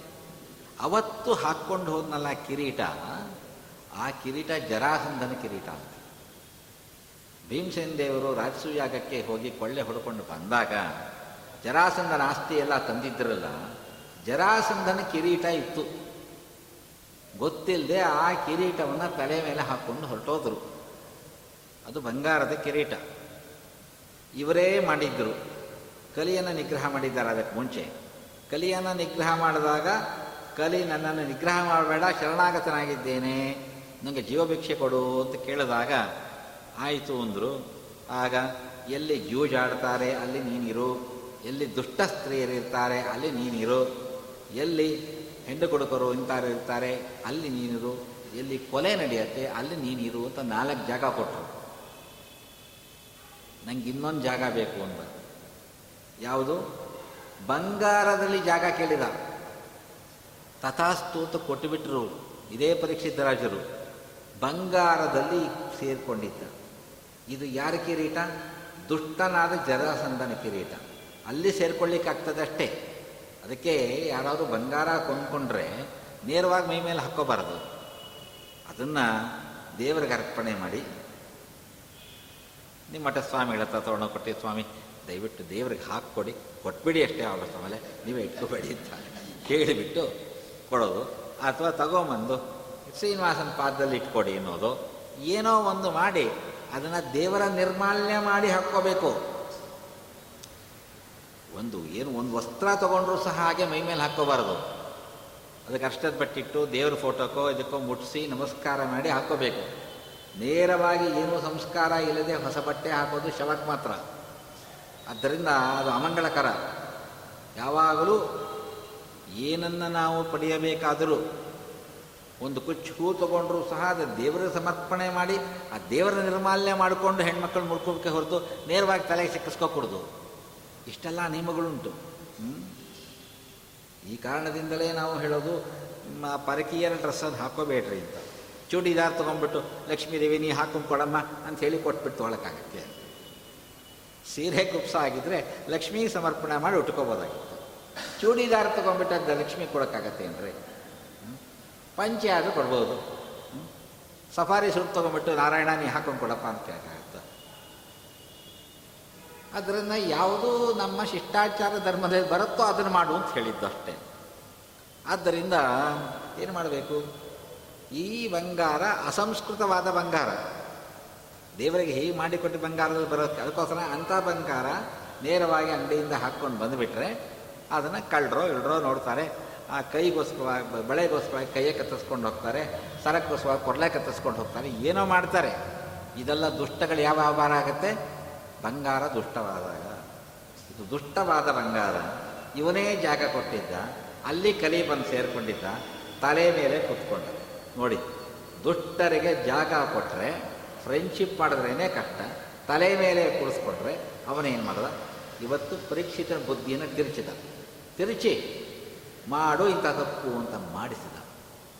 ಮಾಡಿಸಿದ್ದರಿಂದ ಅದ್ಯ ಸಪ್ತಮೇಹನಿ ಸಪ್ತಕ್ಷಕ ಬಂದ ಮಧೋಭವ ಅಂತ ಶಾಪ ಬಂತು. ಇವತ್ತಿಂದ ಏಳನೇ ದಿವಸದಲ್ಲಿ ನೀನು ಮೃತನಾಗಿ ಸಾಯಿ ಅಂತ. ನೋಡ್ರಿ ದೊಡ್ಡವರಿಗೆ ಶಾಪ ಬಂದಿದ್ದು ಒಂದು ನಮಗನುಗ್ರಹ ಇದೊಂದು ರಹಸ್ಯ. ಪರೀಕ್ಷಿತನಿಗೆ ಶಾಪ ಬರ್ತಾ ಇದ್ದಿದ್ರೆ, ಅವನ ಪಾಡಗ ಅವನು ಹನ್ನೆರಡು ಸಾವಿರ ವರ್ಷ, ಇಪ್ಪತ್ತು ಸಾವಿರ ವರ್ಷ ರಾಜಧಾನಿ ಕೂತ್ಕೊಂಡು ಪಾ ರಾಜ್ಯಭಾರ ಮಾಡ್ಕೊಂಡು ಕೂತ್ಕೊಂಡ್ರು ಅವನು. ಶಾಪ ಬಂದಿದ್ದಕ್ಕೆ ತಾನೇ ಹೆದರ್ಕೊಂಬಂದು ಕೂತ್ಕೊಂಡ. ಅದಕ್ಕೆ ತಾನೇ ಶುಕಾಚಾರ್ಯದಿಂದ ಭಾಗವತ ಕೇಳ್ದ. ಅವನು ಕೇಳದೆ ಇದ್ದಿದ್ರೆ ಸೋದಾಚಾರ ಕೇಳ್ತಿರಿದ್ರ. ಅವ್ರು ಕೇಳದೆ ಇದ್ರೆ ನಮ್ಮ ಭಾಗವತ ಸಿಕ್ತಿತ್ತ. ದೊಡ್ಡವರಿಗೆ ಶಾಪ ಬಂದಿದ್ದು ನಮಗೆ ಅನುಗ್ರಹ ಆಯಿತು. ಎಲ್ಲ ಕಡೆ ಹಾಗೆ ರೀ ಶಂಕುಕರ್ಣ ಬ್ರಾಹ್ಮಣನಿಗೆ ಶಂಕುಕರ್ಣ ದೇವತೆಗೆ ಬ್ರಹ್ಮದೇವರಿಂದ ಶಾಪ ಬರದೇ ಇದ್ದಿದ್ದರೆ ಅವನು ಪ್ರಹ್ಲಾದನ ಗುಡ್ತಾ ಇರಲಿಲ್ಲ. ಪ್ರಹ್ಲಾದ ಅವತಾರ ಮಾಡದೇ ಇದ್ದರೆ ವ್ಯಾಸರಾಜರು ರಾಯರು ಝೀರೋ ಆಗಿಬಿಡ್ತಿತ್ತು ನಮಗೆ. ಅಯ್ಯೋ ಅಯ್ಯೋ, ಸದ್ಯಕ್ಕೆ ರಾಯರು ಝೀರೋ ಆಗಿಬಿಟ್ಟಿದ್ರೆ ಭಾಳ ಕಷ್ಟ ಆಗೋದು ಇವತ್ತು ಲೋಕದಲ್ಲಿ ಸ ಲೋಕ ಜಾಲಕ ಗುರುಹು. ಗುರುಗಳು ಅಂದರೆ ಆ ರಾಯರೊಬ್ಬರೇ ಗೊತ್ತಿರೋದು. ರಾಯರಿಗಿಂತ ದೊಡ್ಡವರಾದ ಬೇಕಾದಷ್ಟು ಮಂದಿ ಗುರುಗಳಿರ್ಬೋದು. ಟೀಕಾಚಾರ್ಯ ಇದ್ದಾರೆ ಪದ್ಮನಾಭ ತೀರ್ಥರಿದ್ದಾರೆ ರಘೋತ್ತಮ ಸ್ವಾಮಿಗಳಿದ್ದಾರೆ, ಯಾರ್ಯಾರೇ ಇರ್ಬೋದು. ಮಧ್ವಾಚಾರ ಹೆಸರೇ ಗೊತ್ತಿಲ್ಲರಿ ಗೊತ್ತಿದೆ ಅಂದರೆ ಇವತ್ತು ಒಂದು ರಾಘವೇಂದ್ರ ಸ್ವಾಮಿಗಳ ಹೆಸರು ಅಲ್ವಾ? ಸುಳ್ಳಾದ್ರೆ ಕೇಳಿ.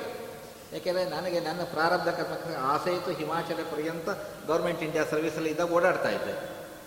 ಎಲ್ಲರೂ ಹೀಗೆ ಇಟ್ಕೊಂಡಿದ್ರೆ ಕ್ಯಾ ಆ ರಾಘವೇಂದ್ರ ಮಟ್ಕ ಹೈ ನಮ್ಮ ಹಣೆಯ ಮೇಲೆ ಈ ಹಣೆಯವರ ನೋಡಿಬಿಟ್ರೆ ಇವರು ರಾಘವೇಂದ್ರ ಮಠದವರು ಅಂತ ಅವ್ರಿಗೆ ಇನ್ಯಾವ ಮಠದವರು ಜ್ಞಾಪಕ ಬರಲ್ಲ. ಇಂಥ ಪ್ರಸಿದ್ಧ ಗುರುಗಳು ನಮ್ಮ ರಾಘವೇಂದ್ರ ಸ್ವಾಮಿಗಳು. ಎಷ್ಟು ಸಂತ, ಸಂತೋಷ ಪಡಬೇಕಲ್ವ? ಸಪ್ತಮ ಸ್ಕಂದದಲ್ಲಿ ಹೇಳ್ತೀನಿ ಇವರು ಗುಟ್ಟನ್ನು. ಇರಲಿ. ಅಂದರೆ ಅಂತಹ ಒಂದು ಪ್ರಕೃತಿಯಲ್ಲಿ ಬೆಳೆದಂತಹ ಪರೀಕ್ಷೆ ಮಹಾರಾಜ ತಪ್ಪು ಮಾಡಿಬಿಟ್ಟ. ತಪ್ಪು ಮಾಡಿದ್ದರಿಂದ ಅವನು ಶಾಪ ಬಂತು. ಪ್ರಹ್ಲಾದರಾಜನಿಗೆ ಶಾಪ ಬರ್ತಾ ಇದ್ದಿದ್ರೆ, ನಮಗೆ ರಾಯರು ಸಿಕ್ಕದೇ ಇದ್ದಿದ್ರೆ ಕಷ್ಟ ಆಗೋದಲ್ವ? ಅವರಿಗೆ ಶಾಪ ಬಂದಿದ್ದು ನಮಗೆ ಒಳ್ಳೇದಾಯ್ತು ರೀ ಇವರಿಗೆ ಶಾಪ ಬಂದಿದ್ದರಿಂದ ಭಾಗವತ ಸಿಕ್ತು. ನಮ್ಮಪ್ಪನ ಹಾವು ಕಚ್ಚಿಬಿಡ್ತಲ್ಲ ಅಂತ ಹೇಳಿ ಜನ್ಮೈಜರ ಹೋಗಿ ಸರ್ಪಯಜ್ಞ ಮಾಡಕ್ಕೆ ಹೋಗಿದ್ದಕ್ಕೆ ವೈಶಂಪಾಯನರು ಬಂದು ಮಹಾಭಾರತ ಸಿಕ್ತು. ಏನು ಫ್ಯಾಮಿಲಿ ಇದೆ ಇವ್ರದ್ದು? ಮಗನಿಂದ ಮಹಾಭಾರತ ಸಿಕ್ತು, ಅಪ್ಪನಿಂದ ಭಾಗವತ ಸಿಕ್ತು.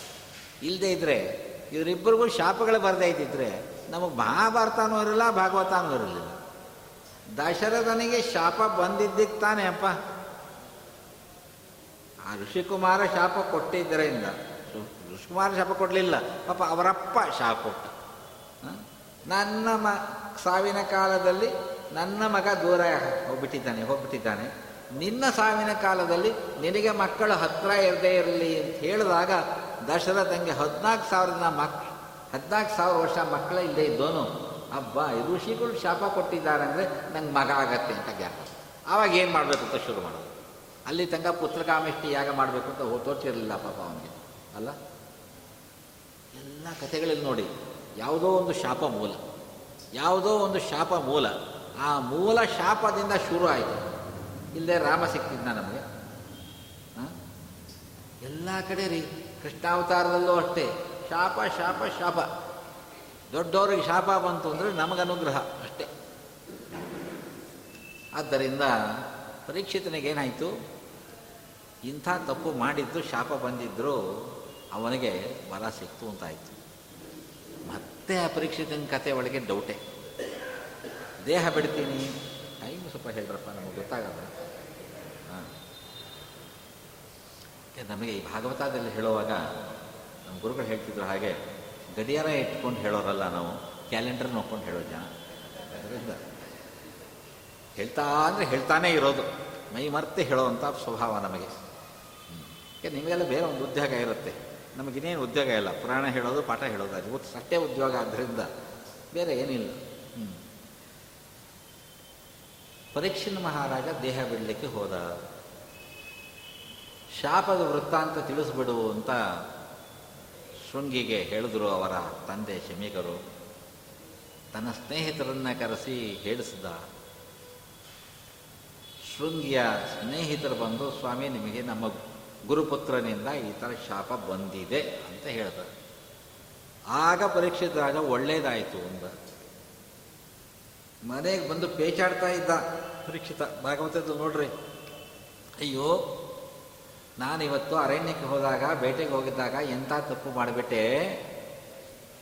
ಮಾಡಬಾರ್ದಂತಹ ತಪ್ಪು ಮಾಡಿ ಬಂದ್ಬಿಟ್ಟೆ. ನನಗೆ ಶಿಕ್ಷೆ ಆಗಲಿಲ್ವಲ್ಲ. ಶಿಕ್ಷೆ ಆಗಿಬಿಟ್ರೆ ಇಲ್ಲೇನೆ ಒಳ್ಳೆಯದು ನರಕದಲ್ಲಿ ಶಿಕ್ಷೆ ಅಂದರೆ ಭಾರಿ ಶಿಕ್ಷೆ ಆಗಿಬಿಡ್ತದೆ. ಯಾರೂ ನನಗೆ ಶಿಕ್ಷೆ ಮಾಡಲಿಲ್ವಲ್ಲ ಅಂತ ಒದ್ದಾಡ್ತಾ ಇತ್ತು ಒಳ್ಳೆ ಬುದ್ಧಿ ಯಾಕೆ ಬಂತು? ಕಿರೀಟ ಕಳ್ಸಿ ಕೇಳಿಬಿಟ್ಟಿದ್ದ ಕಿರೀಟ ಹಾಕೊಂಡೇ ನಿದ್ದೆ ಮಾಡಲ್ವಲ್ಲ?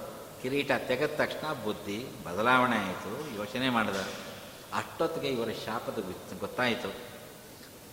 ವೈರಾಗ್ಯ ಜಾತ ವೈರಾಗ್ಯರವರೆಲ್ಲ.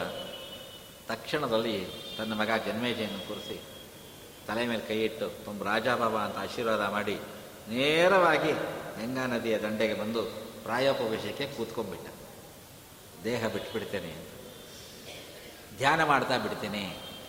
ಇನ್ನು ಏಳು ದಿನ ಒಳಗೆ ಎಷ್ಟಾಗತ್ತೋ ಅಷ್ಟು ಧ್ಯಾನ ಮಾಡಿಬಿಡ್ತೀನಿ. ಆಗ ಅಗತ್ಯ ಒಬ್ಬರ ಅಲ್ಲಿಷ್ಟು ನೋಡ್ರಿ. ಅಗಸ್ತ್ಯರಂತೆ ಭರದ್ವಾಜರಂತೆ, ಅರಿಷ್ಟನಿಮಿಗಳಂತೆ, ಕಶ್ಯಪರಂತೆ, ಗೌತಮರಂತೆ ಪರಶುರಾಮ ದೇವರಂತೆ ಸಾಕ್ಷಾತ್ ಬಾದರಾಯಣಿ ವೇದವ್ಯಾಸ ದೇವರು ಬಂದರಂತೆ. ನಲವತ್ತೆಂಟು ಜನ ಮಹಾಮಹಾಜ್ಞಾನಿಗಳು ಬಂದಿದ್ದಾರ್ರಿ. ಕೊನೆ ಕಾಲದಲ್ಲಿ ಪರೀಕ್ಷಿತನ್ನು ನೋಡೋಣ ಅಂತ. ಅವರೆಲ್ಲ ಬಂದು ಕೂತ್ಕೊಂಡಿದ್ದಾರೆ.